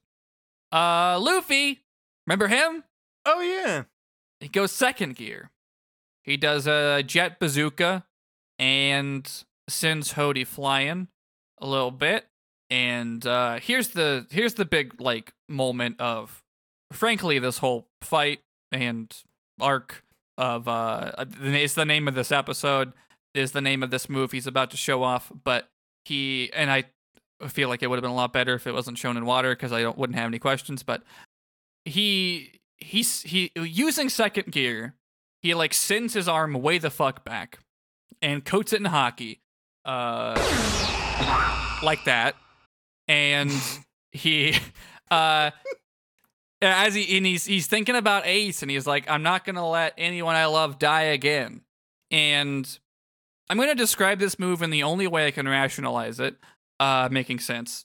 And he whips his fist forward in an attack so fast that it ignites. And it's coated in fire and it's called Red Hawk. And it's really fucking cool. I love Red Hawk. I don't care why it works. It just does. I think it's weird that it's revealed underwater, of course, but uh, I I think Red Hawk's a very cool attack and he uses it and he hits Hody so fucking hard that he's launched onto the Noah again. And how do you feel about Red Hawk? This is the first like I mean, I guess we've seen some new haki moves, but this is like the big one from the arc. I'm glad Luffy's taking inspiration from his brother Ace. That's a big part of it too. And I also do think it's fucked up that when he first uses it on on Hody, it looks like uh, he's piercing through his stomach with fire, which is fucked up. Yeah, there's like like like, like the the fire force of it like is on the other side of him after it hits. Yeah. Happens the second time too, I think. Uh he uses it again a little bit. Yeah. It's like if if if fire going through someone could kill my brother, I can beat bad guys with it. Yeah. So that doesn't happen again. Yeah. And uh, I like also, I think, I'm assuming it's part of it because he Hawk isn't just a translation. He literally says it in Japanese, Red Hawk, uh, or I guess Redo Hawk. I, I like that as like a term for an attack. Like all of his moves are like animal names now, or his hawk, haki moves are. But I like Hawk as a shortening of haki. like I think that's an, a a thing that my brain likes to hear. Uh, anyways, the air tank crew is like, "Oh fuck, he did it! The absolute mad lad." Uh, so the island hears that he's beaten Hody, but he's not, and he's uh Shirahoshi is like rushing him toward the the boat so he can like fight without a bubble for real. The Plaza is reacting to the news that the air tank incorrectly reported. He called a state way too early, and the Fishman pirates are trying to flee. And this is where an unsubtle, unsurprising turn happens, where the officers, mainly Zeo, he's he's not letting these people leave. He's like, no, we're gonna stay here. We're gonna fight until we fucking die, uh, because we're gonna put our faith in our stupid leader because we're chosen by heaven or some shit. He claims that he will die to to fight for his hatred, and this is a great chance Brook gets to have for a spotlight on him. Uh, not right away because everyone like there are some kids who's like, "Oh, the humans are fighting for us. This is good." And they point at Brook like, "Is that a human? Is Chopper a human? Is Franky a human?" It's like, "Oh, look, they have a weird fucking crew, but the humans are helping us." And uh Brook saves the fishman from Zeo and is like, "Look, you've never died. Don't act like you know anything about what death means." And I think it's cool he gets to have that conversation. Yeah. I'm sure like a lot of just things get put into perspective like that. Like you die and then you get something no one else does. Se- you get a second chance sort of. And he's he gets like uh, so he gets like a, an experience that no one else can. Like it's Yeah. really cool. And and it allows him to to speak in this way like why are you not valuing your life like these are bad reasons to die dying isn't supposed to be romanticized bro i would love to see a remake of it's a wonderful life with brook as the star There's probably also a better metaphor than that movie. But uh regardless, I like brook brook does some great shit in the back half of this arc. Even though he really just makes stupid jokes the first half because he wasn't around for Arlong Park, so he has no interact like anything to do. Anyways, that scene basically I don't he hasn't fought Zeo for real yet. They're teeing up a bunch of dominoes so they can all fall at the same time. Yeah. Wadatsumi is still very big. Sanji is like standing on his face. It's that big. And he asks Sanji if he's impressed. And he's like, Oh yeah, sure, buddy. Uh and then he asks Jimbei to to wrap this up. Um, which happens in like another episode and a half. The drunk man is reminding us that he has poison. Nothing happens. Uh, Franky says he has a new move, doesn't show it. Uh, here's a scene I like though. Usopp is like talking about this trap he laid for the gremlin, and he's like, I don't fucking believe you. I think you just missed. And Usopp's like, Look, I used to lie about my power, but now it doesn't matter if you believe me or not. I know I'm the real deal. And I'm like, oh, my heart, Usopp. Usopp and Chopper have such good beats in this little chunk. And Brook. And everyone else is there. Franky, Fr- Frank, like this thing, some, some of them are those emotional beats, and then some of them are just, look how strong these guys are now. And of the, uh, of the ones that are, look how strong these guys are now, Franky's the only one I really get much out of. Franky just made a cool giant robot. Yeah. And yeah, he does like a bunch of cool shit. And Zoro barely you barely even see him swing a sword. He just we just cut to him winning. Pun intended. They're just like, hey, you know how this is gonna go. You don't even need to see it anymore.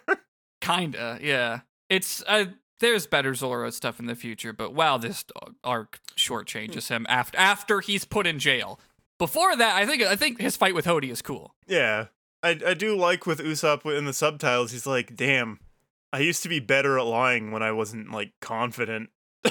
Which Yeah. is as cool as like he is worse at the thing he he was good at because he doesn't need to use it anymore. That's cool. Yeah. It is cool. Usopp rules.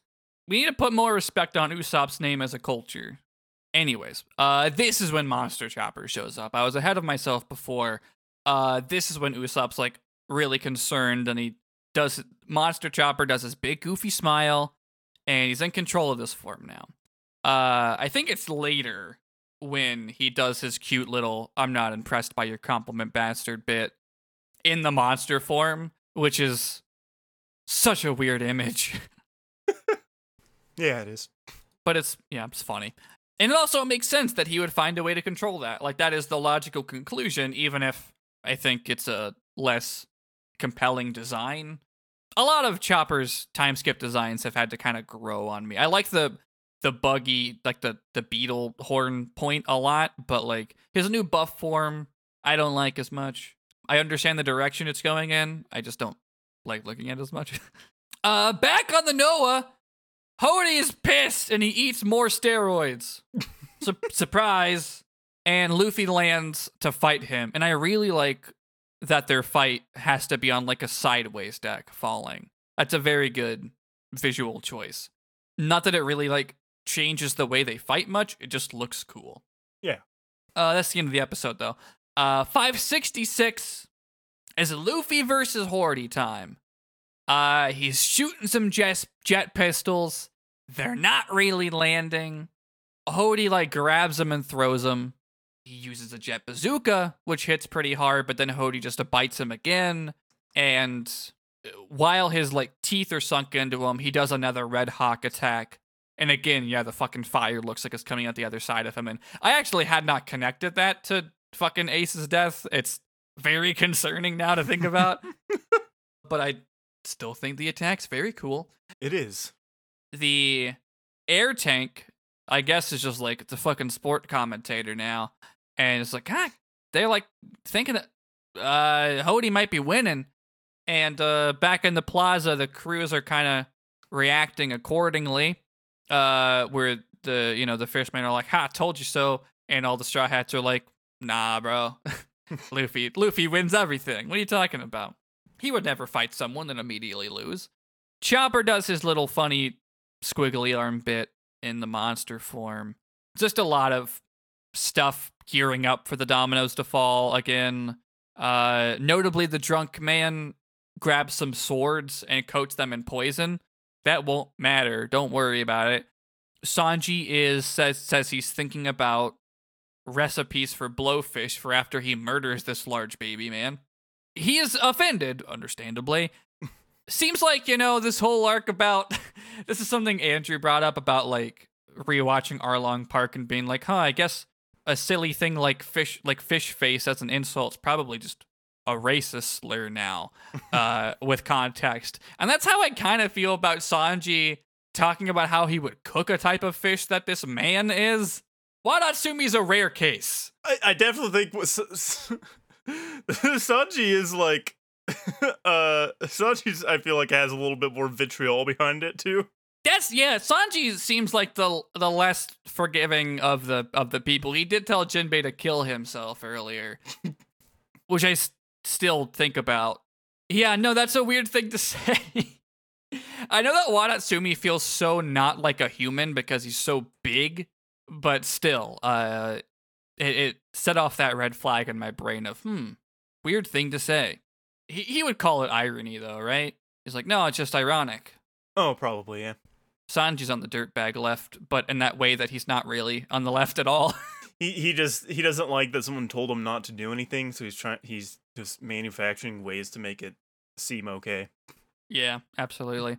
Anyways, Luffy says he won't lose because he's promised that he would protect his friends. After the eye catch, we see some more of their fight.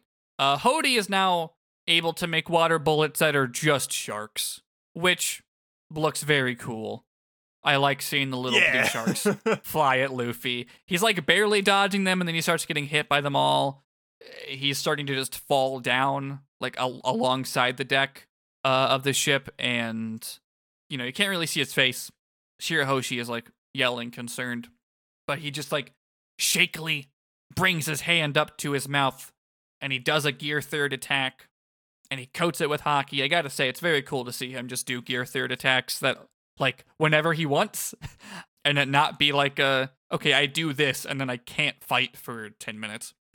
It's, it's nice that he can just make his fist big whenever he wants. And he does a big punch with his gear third haki fist. This is called elephant gun. I don't think we've seen this yet. Oh, I thought he did it to uh the Kraken. i maybe i couldn't remember if he used a foot for that or not doesn't matter it's cool i just couldn't remember if it was if he used it then or if that was a foot. But he he does the big punch and it blocks these bullets, it breaks through, and whammo! He hits Hody basically once and for all at this point. Oh, yeah. He's not done swinging fists though. He blows up his other fist and he starts doing a gatling with uh, these these two giant. Uh, here here comes the giant fists, elephant gatling gun he's just gonna keep swinging until this boat is destroyed. That's like he's like, all right, cool. Hody is for one, Hody is probably still getting some of these punches because of where he is, but the Noah is still a problem he has to solve. We check back in on the crew in the plaza. Uh, Brook is humming a little tune. He's humming Binks' Sake, and he's like, "Whoops, I'm already on the other side of Zeo. I guess he's dead." Uh, and he is. He gets like covered in a nice ice slash, and uh, Brook does a nice little high haiku, which I did not write down or remember, but I'm pretty sure the punchline is panties. Yeah. And now the dominoes are all going to fall at the same time. Uh, Usopp's trap goes off, and it's just like a trampoline thing, which makes the gremlin uh, vulnerable. And he shoots another attack up at him in the air, which is just like a big grass puppy. Like, uh, like it's he calls it Impact Wolf, I think. Uh, the big like it's like a plant, but also it's a wolf that's going towards his target, and its nose is uh, sh- sends off a shock radius. It's not an impact dial, but it might as well be, which also makes sense for Usopp to want to use it. But it hits the gremlin and takes him out. Good. Monster Chopper does a big swing. What did you expect him to do? Here's something cool though. Franky Radical Beam. yeah, he's popping out of the robot to shoot a giant beam. He's basically yeah, he's basically just he just steps out of the robot and doesn't get back in it at this point. Yeah. But yeah, he puts his he puts his big hands together and it just makes a literal fucking laser beam like like uh the pacifista head. And that's sick. He, and it's called radical. It's a real cool, It- real cool radical beam. It is. I want Franky to rap so bad. You- yeah. Is that because you want Kazuki Yao to rap or because you think Franky in character would? Both. Okay, fair. Fair. Fra- Franky seems like a guy who'd be like, "Yo, yo, yo, I'm Franky, and I'm here to say I like rapping in a robotic way." He does the robot also while he raps. Yes, absolutely. and then brings attention to I'm a robot doing the robot. Get it? What's great about that is you know he has like auto tune in his neck whenever he wants to use it. Does. He And, like, and, like, does. Speakers in his shoulders. He's like he's like a Yes. he's he's like that guy walking around with a like just a speaker just boomboxing at people. Absolutely. That's a type of guy. That's a type of guy. It's real. I mean it. yes, Franky's so good. Oh, I like that Franky is like a himbo robot because you can really just imagine him installing anything. Because what would be cool? what would be cool for me to have at all times, whether I need it or not? Which is, I mean, like, that's kind of the line of thinking anyway with him because he can just change his hairstyle whenever he wants. Yeah. Anyways, uh, Jinbei, Wadatsumi starts rolling. I think I didn't even write that down, but he starts rolling. Uh, Jinbei stops him with a water punch and it knocks him into the air. Sanji follows him into the air because he can fly, and um, he basically remembers that he's so transphobic that he can kick really hard. That's it. the the see every time he does this it just makes me wish he was he was on kick bro island where he was just surrounded by a bunch of dudes who like to kick because it'd be it'd be extra funny they're just all bros who want to hang out with him and he's like no i need women like what do you need that for bro come on we're just gonna hang out and I, I like the it make the name Hell Memory or whatever the fuck he says really Yeah, something like that. like better like hell memory is a really fun like thing just like he's so mad about something that happened to him that he kicks He harder kicks. but it's it's it's shitty the thing he's mad about Yeah, I would. Uh, I, I I would still expect that to be a little homophobic in the end, just Yeah, that- because that- Sanji. yeah he's like the, the way I've there wouldn't be any way to completely get away from it because he just he wants to be surrounded by babes. It's just like they're not even they're ace kings who just want to kick. That's what I want, which Sanji spent two years doing. Yeah. Uh, but no, we don't even get that. We get I I hate queer people so much that I'm going to set myself on fire and kick. My anger at their existence makes me stronger. Yeah, basically. Uh sucks pretty bad. Wadatsumi when Sanji comes up is like Oh shit, he can fly now and Zoro's like he can fly now and Sanji's like he c- I can fly now. what really happens is that Wadatsumi is like you scared m- my guts out of me, which is not a thing that you would say. Uh but Sanji when he kicks him and does the attack, he's like that saves me the trouble because blowfish guts are toxic. Again, you're talking about cooking a man. Stop it. Whatever. The poison sword man attacks, and we literally don't even see Zoro block it. We just like cut to him having decided to have already won. It's like some fucking King Crimson shit. yeah. What if Zoro had a stand? Maybe he does, and that's why he's this way. We just can't see it. it's like how uh, I always say that Final Destination movies are just stand fights that you can't see the stands. That's really funny. A big inspiration for Araki, apparently, is those movies. And when you see how gory some of his deaths are, you can believe it. And stupid. uh, some of his deaths are, you can believe it. Yeah. Yeah, so Zoro has nothing to do. Fuck it. Luffy's Gatling gun has now sent Hody out of the ship, and when the, the air tank sees his corpse just kind of floating there, uh, they're like, he won! And everyone he did it. cheers. Uh, the next episode starts 567. It starts with a bunch of reminders that everybody won their fight in the plaza. Uh, Robin says that she disapproves of the robot, which, to be fair, it didn't really add anything Yep. at all. Sometimes, sometimes just the robot didn't do anything. Why do you have it? There's It no didn't. point to it. It looked cool. It was a cool It- idea. It's Robin. Robin, you got a choice. Do you have the robot or does Franky have his cock cycle? You get one or the other. you don't get to have both. That's true. You either have the dick motorcycle or the giant robot. I would rather have the giant robot. Yeah. He's gonna upgrade it where he has both, and then the cock motorcycle just attaches, so the robot has a giant cock. That's that's what we're missing from from every Power Rangers Megazord. Yeah.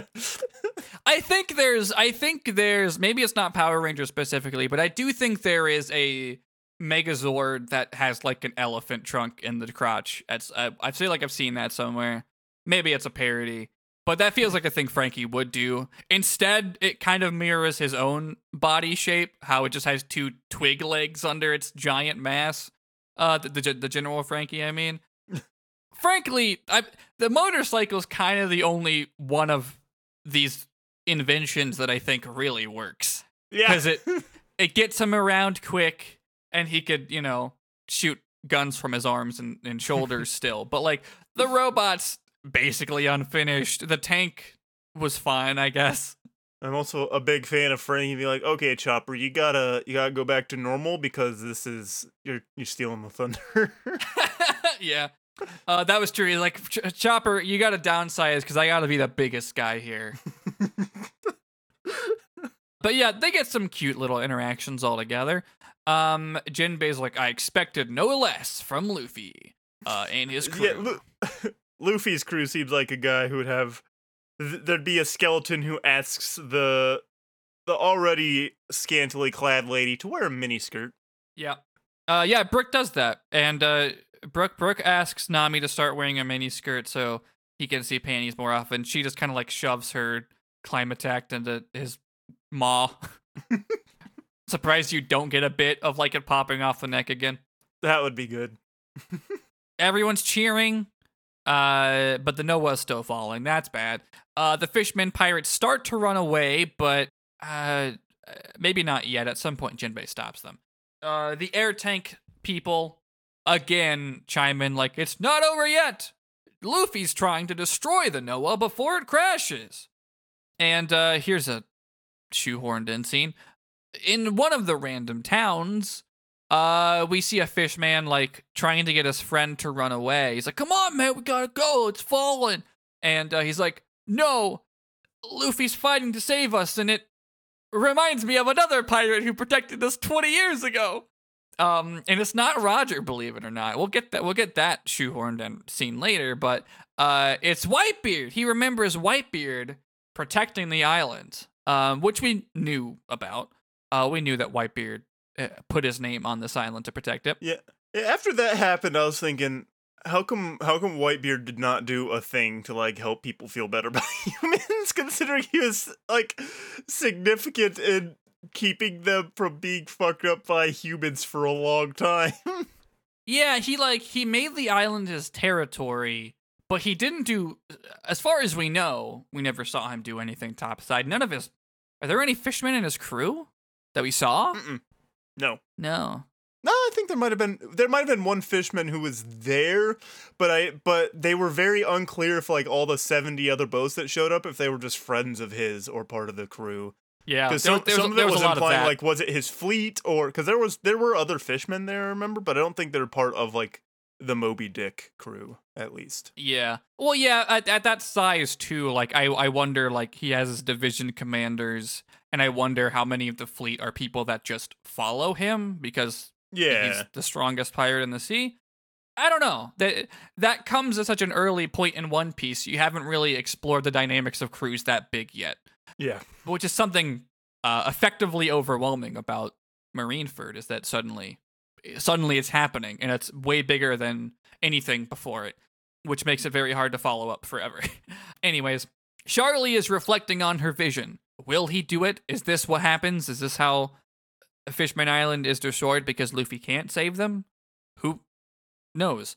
Is she wrong? I don't know. Probably not. But we come back from the eye catch. Everyone is still cheering for Luffy. But his wound is getting worse. You know, he's he's losing a lot of blood from his fucked up shoulder as he's uh, been doing a Gatling gun attack for two episodes. Shirahoshi is also noticing this and trying to get him to stop. Fuk- Fukaboshi is still just kind of floating off to the side.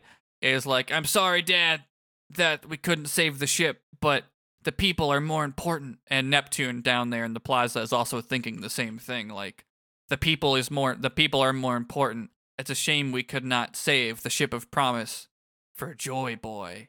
And I think this is the first time they've connected the ship to Joy Boy, Yeah, whatever that means. I'm a joy boy. I'm gonna keep Same. saying that. Jory, Jory Boy. It's only one letter That's- off. No, no, no Uh, I'm Joy Jo- Boy. Jory Boy is a musical artist. Is it? he's like he's like a Puerto Rican singer, I think, rapper. Oh, cool. I know this because looking up my name on Google at like 12 years old. That's fair. I wonder if he's That's still just the first result. still around.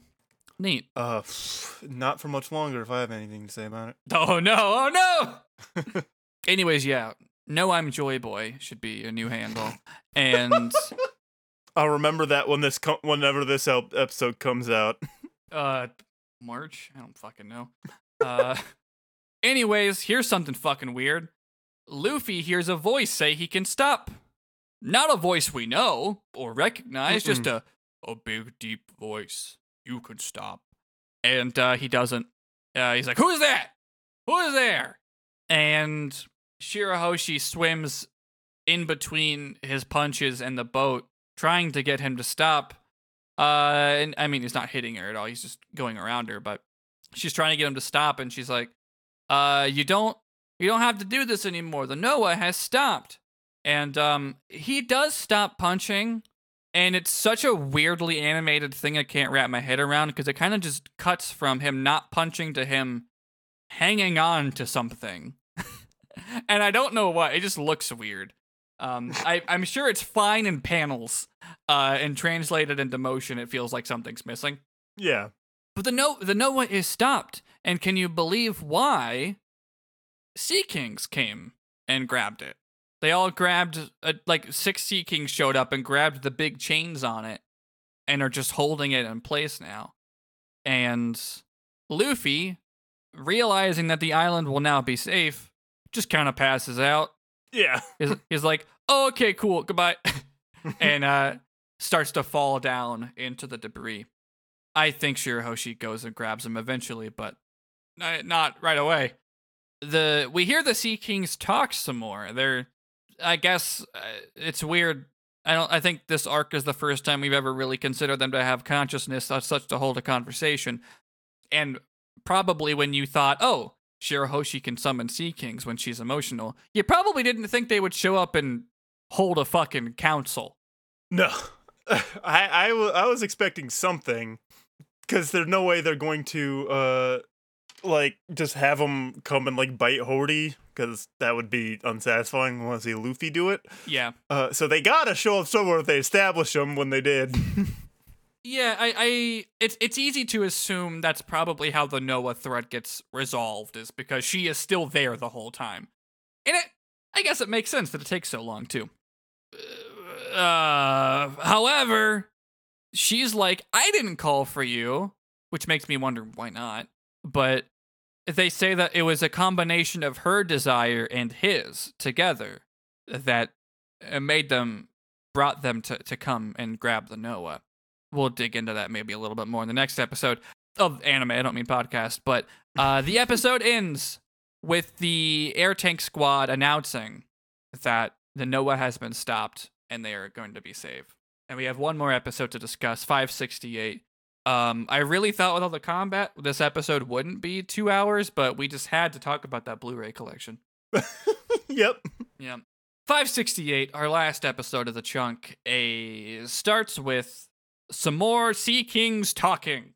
They tell Shirahoshi that originally the boat was made for them to pull it, which is neat, I guess. We don't we learn so little about the context with which any of this shit matters.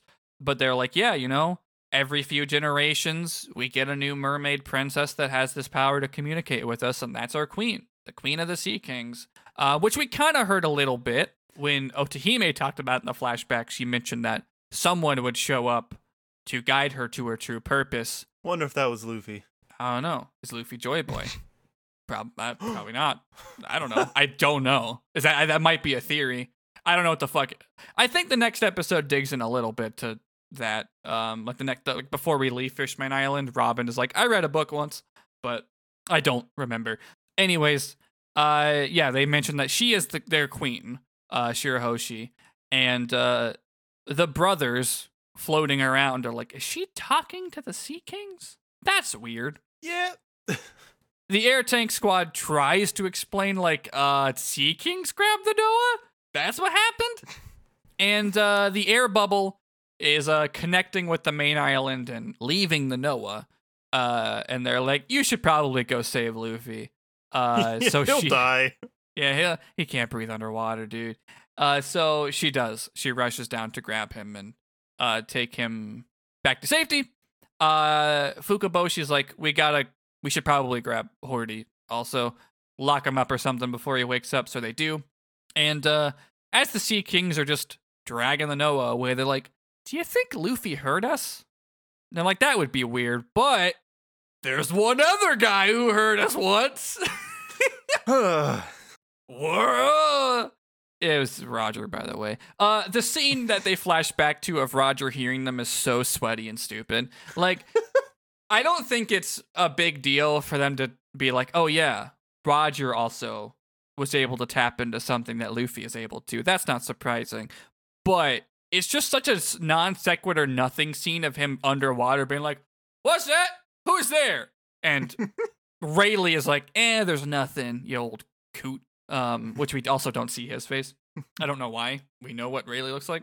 But uh yeah, that's a little thing that happens. I think this kind of thing came up before because maybe maybe or maybe I'm thinking of something that's said later. I don't know. Uh because there was like gesturing in Skypiea of like was Roger able to to read poneglyphs or was he just weirdly in tune with things that he shouldn't have been able to to be tuned into? I don't know. See, I got from it that he can just he was able to read the language because he can just do everything. He is kind of a perfect dude. I like I, I wouldn't I would not be like oh okay if he could just read it because he's the greatest pirate to ever live. so yeah. I think I always assumed that there was just someone on his crew who could and maybe Mhm. taught him. Like, I don't think Robin's ever tried to teach anybody the language of the history. oh no one's She gonna pay to just- attention. uh, Chopper, maybe. I could see Chopper wanting to learn, but no one else. Yeah. Nobody else gives a shit. Chopper, not even that he's invested in it, just much as he, I feel like he's someone who would be like, yeah, I'd be happy to learn something. You know, Robin's probably fun to hang out with her and bond with her over something. It's not like she gets to talk to anybody about it. so, anyways, meanwhile, back in the fucking coral forest, what was this place called? The whatever it's, I don't remember what it's called. Uh, but Hachan's there. It's where we were at before. Hachan's there with Den and Camie. Um, but Hachan is hoping that the the crew is okay, the Straw Hat crew, and uh, Den's like, yeah, they're strong, and they look up and oh hey, it's the Noah, just being brought into the forest. They all make very funny, shocked faces. The Sea Kings continue to ramble on about something. They're like, yeah, this ship's pretty fucked up, but maybe I could be saved if we had their help. Uh, I don't know what the subtitle said, but I don't. They just said there. They just said like, oh man, someone could probably do this vaguely, like they know who they're talking about, and we're not supposed to. But I'm assuming that the subs were the same. And uh, another ominous line they have as they uh, swim off is uh, they say, "Well, the appointed time is approaching." Okay. it's like Oda loves to set these dominoes up. Yeah, it's uh it's concerning. I'm Mhm. scared. Many One- fears. Many, many fears. That's the tagline of our show now. many fears. A little bit left in this episode before we uh call it. Um just a couple things that need to start happening before the arc can end. Uh in the palace they find the kidnapped mermaids, but they find it them in the treasure room and the treasure room has been completely robbed. Uh, Neptune doesn't give a shit. Uh, He's like the, whole island almost died. Uh, we don't have to give a shit about some special box, and I don't. Okay, Yeah, there's the- yeah, some the- importance of the box. the Tamate box was included in that uh, as as one of the treasures that was robbed, and it was brought up before the special stuff in it. Decken was talking about that made like aged people. Oh yeah, It, I think it. I think they talk more about the Tamate box before the end of the arc. I don't remember it strongly though. Uh, I just remember I ended up looking it up before we recorded that episode when when Decken mentioned it. Jinbei stops people from fleeing and is like, "Look, we're gonna wait and see how the royal family decides how to handle this whole thing. Y'all did some bad shit." The minister, I think of the right, one of them, whichever one's with Neptune, is you know learning about the the the the mermaids being like found, and they're like, "Oh yeah, they they're confused. They don't know who kidnapped them, but they remember what he looked like, and it super wasn't Luffy." So the minister of the right is like, "Ah, the straw hats are chill after all. Sorry, sorry about that." Um, and you know, of course, there's the humans that are like, "Ah, I never thought it was him," and they're lying. and I think later there's a point where they're like, "Actually, I I did. I think it was them." yeah. uh, I just couldn't address it, um, which is what Fukaboshi was talking about forever ago, um, an hour ago. And Franky has an afro now. Wow. Yeah, yeah, they do like a dramatic thing over just so you can have an afro. It's great. It's a good bit. You gotta lighten the mood. Chopper, even though he said that he can use the rumble ball, uh, he is still very tired. It's like it's gonna be a little bit till I can walk again because he's back to normal now. He's very tiny Yeah. and tired. And Usopp's like, you know, that doesn't make me feel better about you doing that. Yeah. It's uh you know it's for it's for rare circumstances. Uh the the brothers, the royal princes return with Hody and they tie up all the officers and him uh in, in some big chains. And Shirahoshi is arriving with Luffy and everyone's like, "Oh yay! He's back, our savior." But she's crying and she's sobbing because he's lost a shit ton of blood. oh boy, could- has he. You you could probably I mean I think you literally guessed how this was gonna go in one of our previous like next time on segments. Or maybe I'm confusing it with another one, but I feel like you just literally guessed that this was gonna happen. Oh, I'm always right. That's that's all I mean, of course. So after the eye catch, we see maybe the best thing ever animated, which is Robin holding up Chopper's head to help him doctor. I love this. This is so cute.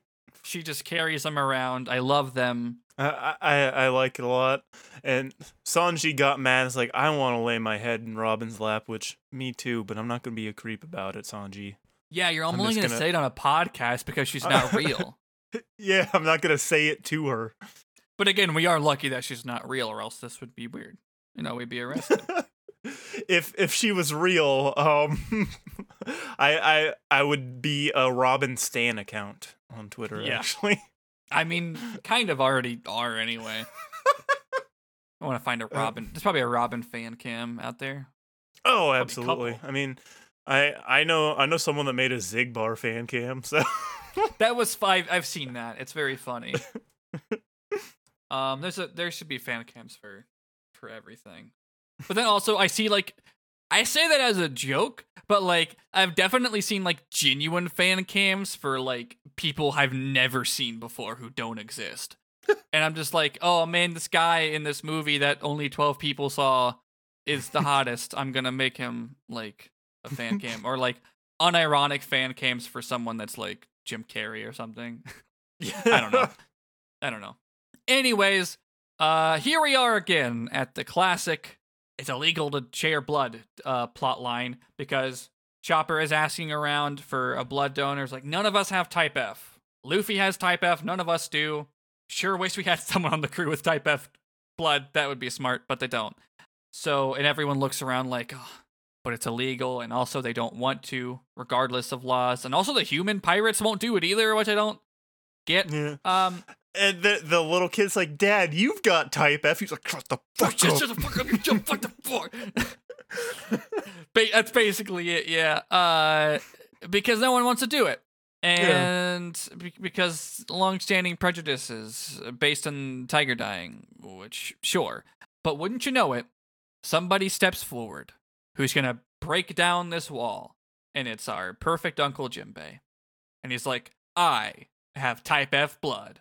You can have all of it that you need." Everyone's like, Boss Jimbei. Boss, and that's the thing. Everyone's so stoked about it. They're like, "Oh, like no one wants to be the first one to do it." Well, th- and it doesn't help that like he he justifies it being like, I'm a pirate anyway, so Yeah. the laws don't matter to me. Yeah. And then and then like when he does it, Neptune's also like, I'm so glad that he's doing this. Like this law is like a perfect evidence of how we weren't really able to move on from what happened, even if we couldn't admit it.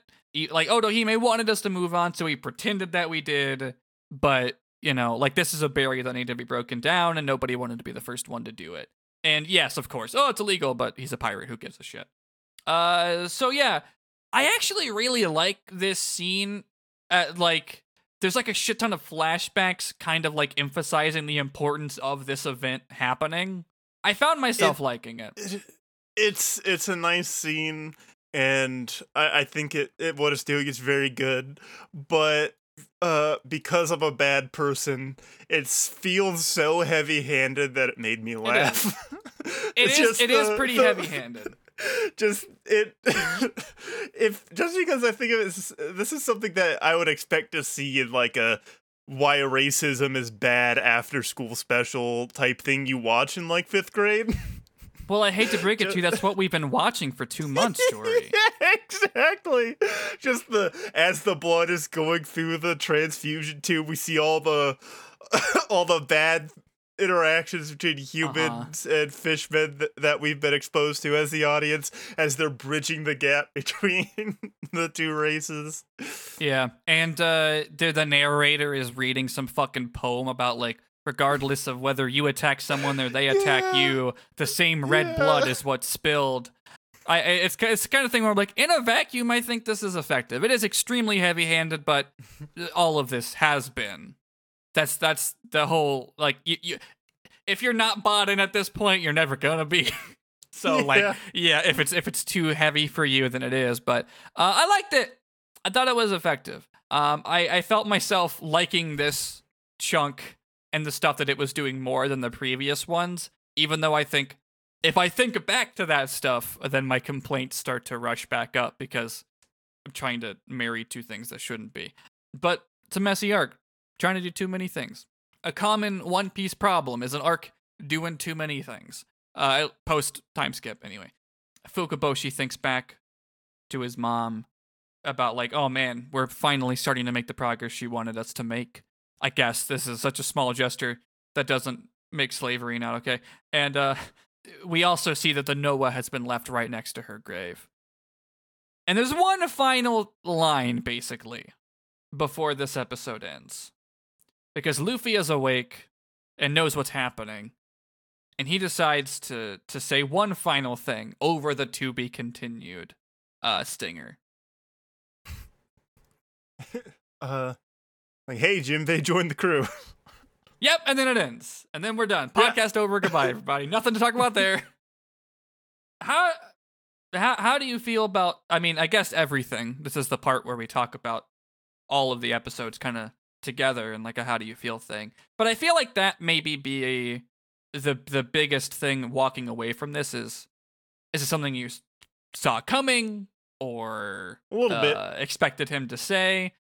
It's no secret that we love Jinbei on this podcast, so I'm sure you're like feeling good about it It's it, it it's a little bit. it's like a surprise more so that he I mean, of course, after he's gonna wait till he's like reunited with his friends and stuff to ask Jinbei, but I feel like following the events of Marineford, it's just a natural thing for him to do.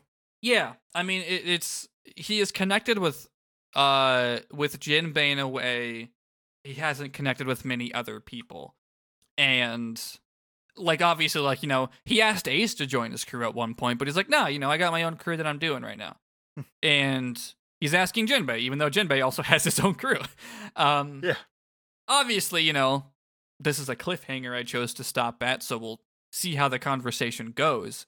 after this, but uh yeah, he he just asks him right away after this. Will he join? Who could say? Genuinely, who could say? we'll have to we'll have to watch more next time. But yeah, it's uh it's an exciting little cliffhanger here to leave. How do you feel about the rest of the shit though? Obviously, we went pretty deep into our feelings on some of the themes and uh and and the politics of some of the episodes, but like we like Red Hawk. How do you feel about the fight overall? Like any like the action and how stuff went. Uh, seeing Luffy's powers is cool. The the thing that like feels like a whole bummer about this entire like arc is that at no way did I ever think, oh fuck, how is Luffy going to beat the bad guy? And I did not feel like tension with the boat either. Just cause like I, I I was just full of soul to know he's just gonna bust the boat up and there's gonna have to deal with some kind of like there's gonna be a big reveal after he busts the boat. But Yeah. just because I, I I think like Hody not being like really an actual problem for him, he just has to kind of like deal with him and eventually take him down. Is just a product of we gotta show how strong him and everyone else is, and also following up uh Marineford, you gotta like have something Yeah. that's a little easier on Luffy. Because like it, from the moment like they show Hody just regularly getting his ass kicked right away, it's a uh I don't know how bad of an analogy it is, but like a thing you don't want to do in wrestling is if you're in like you're locked in a program with someone, you don't want to undersell that person because if you win, it doesn't matter. You talked about how like they're not strong, nothing they do matters, they're not like a, a good opponent for you, and if you lose, it makes you look even more pathetic. So like you want to build up your opponent alongside you in wrestling, and that's kind of how I felt. This is like from the start. We just see him getting his ass kicked, and we know he has a drug, and through it, the through drugs have to do watching, a lot of heavy lifting. not only do the drugs have to do a lot of heavy lifting, they also already qualify the, the drugs with the fact that they're terrible for your lifespan. The the only other like expectation I could really get from it is, oh, Hody's gonna like hulk out too much on the drugs and like his heart's gonna stop because of the drugs. That kind Yeah. of thing. But I'm I'm glad all the friends are back together. Yeah, it's a it's a hard line to walk with all the things they want to accomplish because it's not even like they're back together again and we have to show them fighting someone that is difficult for them to fight but also shows just how much stronger they were before and the steroids is kind of the solution to that problem whether you think it works or not but that's one of two of the big swings the arc is taking because it's also the spiritual successor to Arlong Park and dealing with all these racist things. So it's like there's so much going on at once. Yeah. Some strengths, some some detriments. Um, but we're not quite done yet. We got a little bit more uh, uh chill zone, I guess, to get through, or, or plot escalation to get through before Luffy is uh departing um up to the actual new world, uh back topside again, and uh immediately going to a place where the next decade of the anime and manga are going to be set into motion. And it, I, I don't know, I like the next arc, but, but yeah, that's uh, that's it. Hody's been defeated. Racism is over. It's we've done it, everybody. We defeated the Joker. Well, not not Doflamingo, or Doflamingo, who's also the, the the the Joker. But There are many jokers out there. you hate to see it. It's true though. Joker's One to the left the- of me. the the classic uh that's the classic like trope uh established by Shakespeare is that there's a protagonist and then there's a joker. There's many Jokers. If if you if you've ever wondered why every movie with like a dedicated bad guy, the bad guy goes, "I'm the Joker, baby." hmm Like every piece of like media, like storytelling that you've ever consumed, that's why It's required. That's why it's it's one of those rules established by uh Shakespeare and you know that's one of the rules you don't break. Even David Lynch does it. Yeah, it's even grandfathered into like the fucking DGA requirements. Like you got to start with uh, you know, like the director credits as well. But um, Mhm. you also have to have someone say the Joker baby, or else it's fucking illegal. your, your your film immediately gets rated NC-17 if you don't have someone say I'm the Joker baby. It's and but- and you're also going to be come under fire from all the like film unions and stuff. Like you, you'd have to. Yeah, and um, you know, it's just important. This stuff doesn't get said enough. It's important that we uh, speak to the importance of "I'm I'm the Joker, baby" discourse. Um, anyways, uh, if you like this podcast, you can give us money at Patreon.com. Patreon.com slash We Are Watching OP. You get these episodes a couple days early. You also get our bonus episodes that we do each month. I actually am unconfident which in, I'm not confident what month this comes out, but I think we're watching another movie soon. Uh, I'm watching Film Z soon. I think. Yes, Fil- we're watching Film Z after we finish the Fishman Island arc for real, which because we're so far ahead, if you're hearing this episode, we have done that. But yes, immediately after Fishman Island, we get a uh, tiny little filler arc of uh, setting up the movie, I guess, a little bit. I, I haven't actually seen these episodes, but uh, I think we're gonna cover those episodes and also do a film commentary probably as two separate uploads if I'd have to I have to guess how we're gonna do it. I don't know. This is something I'm trying out because we've never done this before. Uh, I think I think Z's ambition arc is the first time they do that. Um, I think they've only done it for Z Golden Stampede, but anyways, yeah, I think that I think that's the March uh stuff planned. So for the month of February, our Patreon bonus was some commentary tracks for the second Toriko crossover. It was very fun. It's very stupid. Uh, and that's up there at the one dollar level, like uh, everything has been so far. Hey, a big thank you to our patrons for the month of February. Um, happy Valentine's Day. No, this is coming late after that. Um,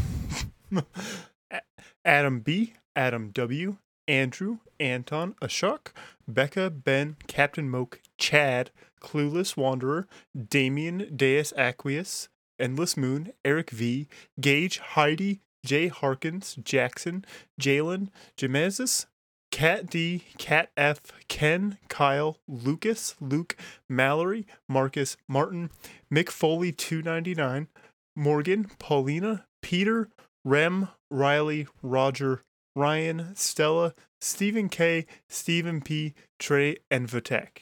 Uh, and again, that's at patreon.com slash we are watching OP. Thank you again for supporting us if you do. Uh, and you can support us in non-monetary ways as well, like retweeting our very good posts uh, and telling your friends that if they like One Piece, we're the only good podcast about it, even though we're nowhere near caught up with the anime. Uh, Jory, Hmm, yeah, the only Jory. that's right. Also, it's another way you can help the podcast. If your friends are named Jory, you can tell Jory, um, because every time a Jory is eliminated, uh, this story becomes stronger. Uh, where could people find you on the internet? Uh, on Twitter at no I'm Jory. That's right. That's how you know it's me because I'm the only one. Mm-hmm. That's uh where where I'm posting. You know, I'm. I hope you're a big fan of posts. I assume if you're listening to this, you're a big fan of posts. This podcast is just kind of posting for two hours, two and a half today. Got other stuff here on the network. Uh, you can you can hear hear both of us sometimes do a good Pokemon opinion on It's Chance the true. Making. We were we were together on some episodes recently with uh my personal favorite podcaster Carly. The greatest podcaster who ever lived. Yeah, they they actually can't have a regular podcast or do it that often because the whole industry would destabilize. Um, but yeah, those were some those were some fun episodes we did. I think the show swaps might be happening around hopefully by now too. It's hard We're recording it so far in advance that's hard for me to be confident, but I'm excited about uh the show swaps that we're doing. You're doing um one for the Marmoset Chronicles. Yeah, we recorded that. and That was uh, you know, spoiler alert. We kind of, I had like a direction I was going with, thinking it'd be funny, and then it almost kind of turned into a bummer. the direction we no. went with it. But I think it's still funny, but the tone is a little weird. Just like this arc. That's great. And you did that with your your uh, CWFP co-host, Cam. yeah. We talked about the very real um times they tried to cross promote the Marmoset Chronicles with uh pro wrestling. Mm-hmm. Real stuff. Go listen to it. Yep. It's uh exciting. Exciting. Good luck finding those clips, though. That litigation hasn't ended, so uh, they're hoping Marmoset Chronicles Estate is hoping to make that money from Vince McMahon. But until then, hmm not good luck finding those uh, clips. It's like a Star Wars Christmas special. Absolutely. Yeah. Um. Well, you can find myself on Twitter at Ghost of Joe, Ghost of J O. I'm on another podcast called Got It Memorized. I don't I know if we'll still be talking about Final Fantasy X too at this point. Uh, but uh, we've been talking about video games over there. We did all of Kingdom Hearts. That's why it's called that. Uh, gonna have to be talking about the new Worlds Ends with You game uh, later this year when it comes out.